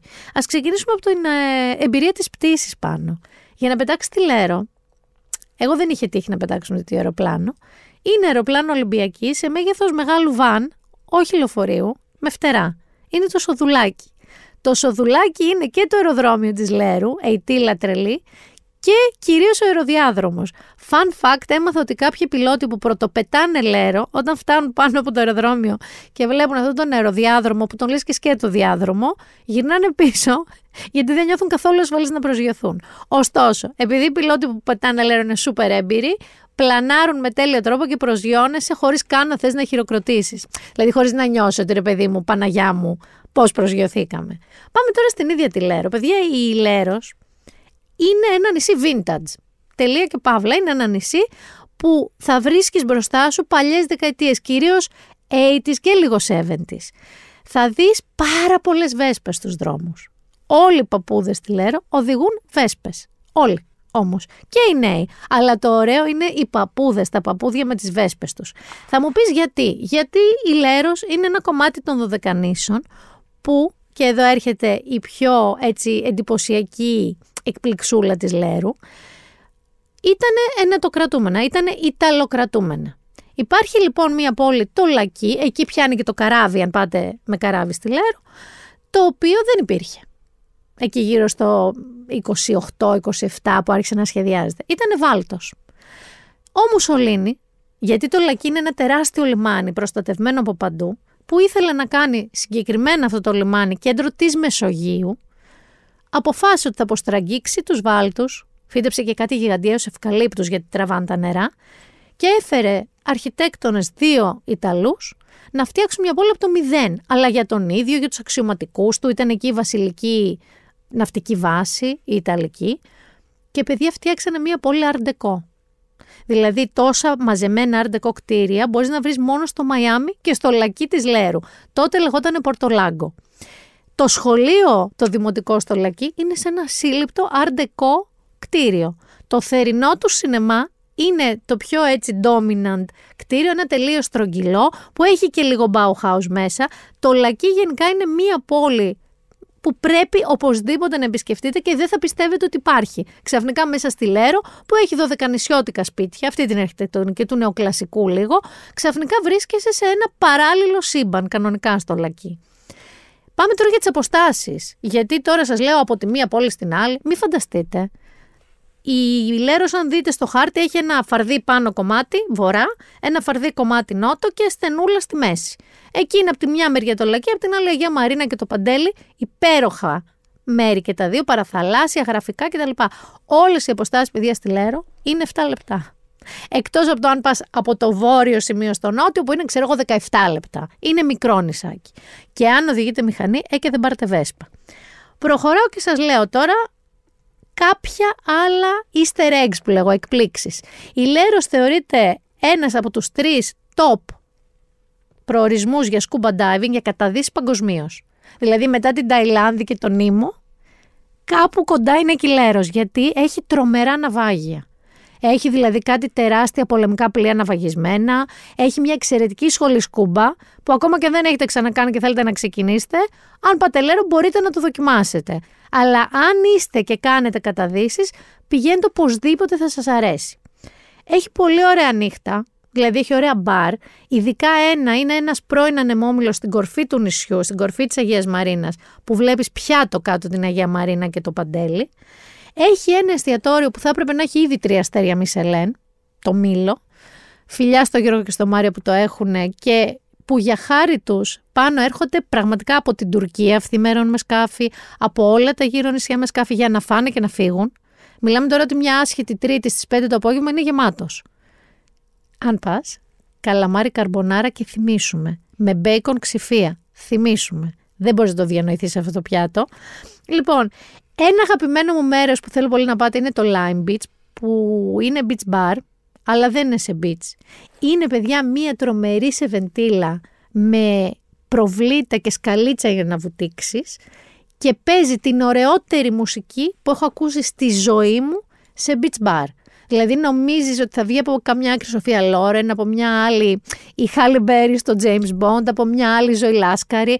Έχει μία μουσική, παιδιά, λίγο ρετρό, αλλά όχι με φανταστείτε Νίκος Μαστοράκης, oldies. Υπέροχη μουσική, lounge, σύγχρονη. Είναι υπόδειγμα μουσικής για beach bar. Έχει ένα πολεμικό μουσείο φανταστικό μέσα σε τούνελ, γιατί η μισή Λέρος έχει τούνελ, για να μπορούν οι Ιταλοί να διαφεύγουν μετά στο δεύτερο παγκόσμιο όταν ήρθε. Και επίσης φοβερό είναι το αερόφωνο, που είναι το μοναδικό τόσο καλά συντηρημένο στην Ευρώπη, μη σου πω και στον κόσμο. Ξέρετε το αερόφωνο. Το αερόφωνο είναι ο προκάτοχος του ραντάρ. Δεν είχαν ραντάρ. Οπότε είναι μια κατασκευή με πέτρες έτσι δομημένες ώστε να ακούνε τα εχθρικά αεροσκάφη όταν πλησιάζουν χωρίς να έχουν ραντάρ. Το οποίο είναι σούπερ εντυπωσιακό. Άλλο εντυπωσιακό είναι σε ένα φυλάκιο παρατημένο στο τέρμα του Θεού, αν είστε σαν και εμένα και πάτε με ένα αυτοκίνητο, θα βρεθείτε σε κάτι κατσίκες και θα νομίζετε ότι έχετε χαθεί. Όπως εγώ και ο Άρης που ο Άρης με έβριζε 20 λεπτά. Λέγοντάς μου πού με έχεις φέρει Παναγία μου, κοίτα πώς μας κοιτάει αυτός ο τράγος. Αυτό το έλεγα εγώ. Υπάρχει λοιπόν ακριβώς μετά του τράγου ένα φυλάκιο που εκεί οι Ιταλοί που ήταν, επειδή βαριόντουσαν, έχουν κάνει παιδιά κάτι συγκλονιστικές τοιχογραφίε που πραγματικά εύχομαι αυτός ο άνθρωπος μετά να έγινε ζωγράφος, σκητσογράφο, δεν ξέρω τι μετά τον πόλεμο ή αν γύρισε ποτέ στη χώρα του. Και φτάνω τώρα και σε κάποιες εκκλησίες, δεν είμαι φουλ ρε παιδί μου τρελός φάνα τρεχοβολάω σε εκκλησίες, όμως υπάρχει μία εκκλησία καφουράδενα η οποία είναι ένα τόσο δε εκκλησιάκι μέσα σε βράχο, δεν έχει τείχο, έχουν σκάψει ένα βράχο και είναι μια σταλιά και η εικόνα είναι η Παναγία που βγαίνει μέσα από ένα καβούρι με τον ε, Χριστούλη. Δείτε το αυτό. Η φοβερότερη όμως εκκλησία είναι η Αγία Κιουρά Ματρόνα, που έχει αγιογραφίες. Αλλά οι αγιογραφίες θα πεις κάποιος τις ζωγράφησε, κανένας περαστικός. Ναι, θα σας πω. Δεν έχουν καμία αίσθηση κλασικής αγιογραφίας, αλλά τις έχουν κάνει οι εξόριστοι πολιτικοί κρατούμενοι εκεί με πρωτοβουλία του Μανώλη Γλέζου. Οπότε τις έχουν σχεδιάσει άνθρωποι μη αγιογράφοι και ενώ έχει ας πούμε θρησκευτικές παραστάσεις, είναι με μια τεχνοτροπία άσχετων με αγιογραφία ανθρώπων. Α, και να φάτε και επίσης το τρεχαντήρι, σημειώστε, ψαροπούλα και στο σότο, ειδικά στο σότο αν τρώτε.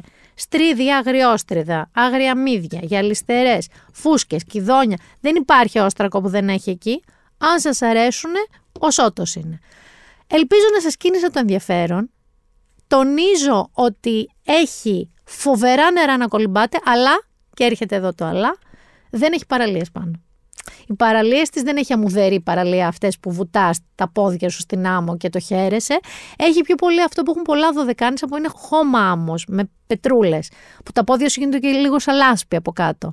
Όμως, εάν βουτήξετε και κολυμπήσετε και αν σας αρέσει και το snorkeling, μασκούλα, θα τρελαθείτε. Και βρωμάει στο ψάρι, έτσι. Δηλαδή, μπορεί να κολυμπάτε, να δείτε ένα ροφό, μια συναγρίδα, ένα φαγκρί, όχι αυτά μόνο σπάρους που βλέπουμε εμείς στα υπόλοιπα νησιά.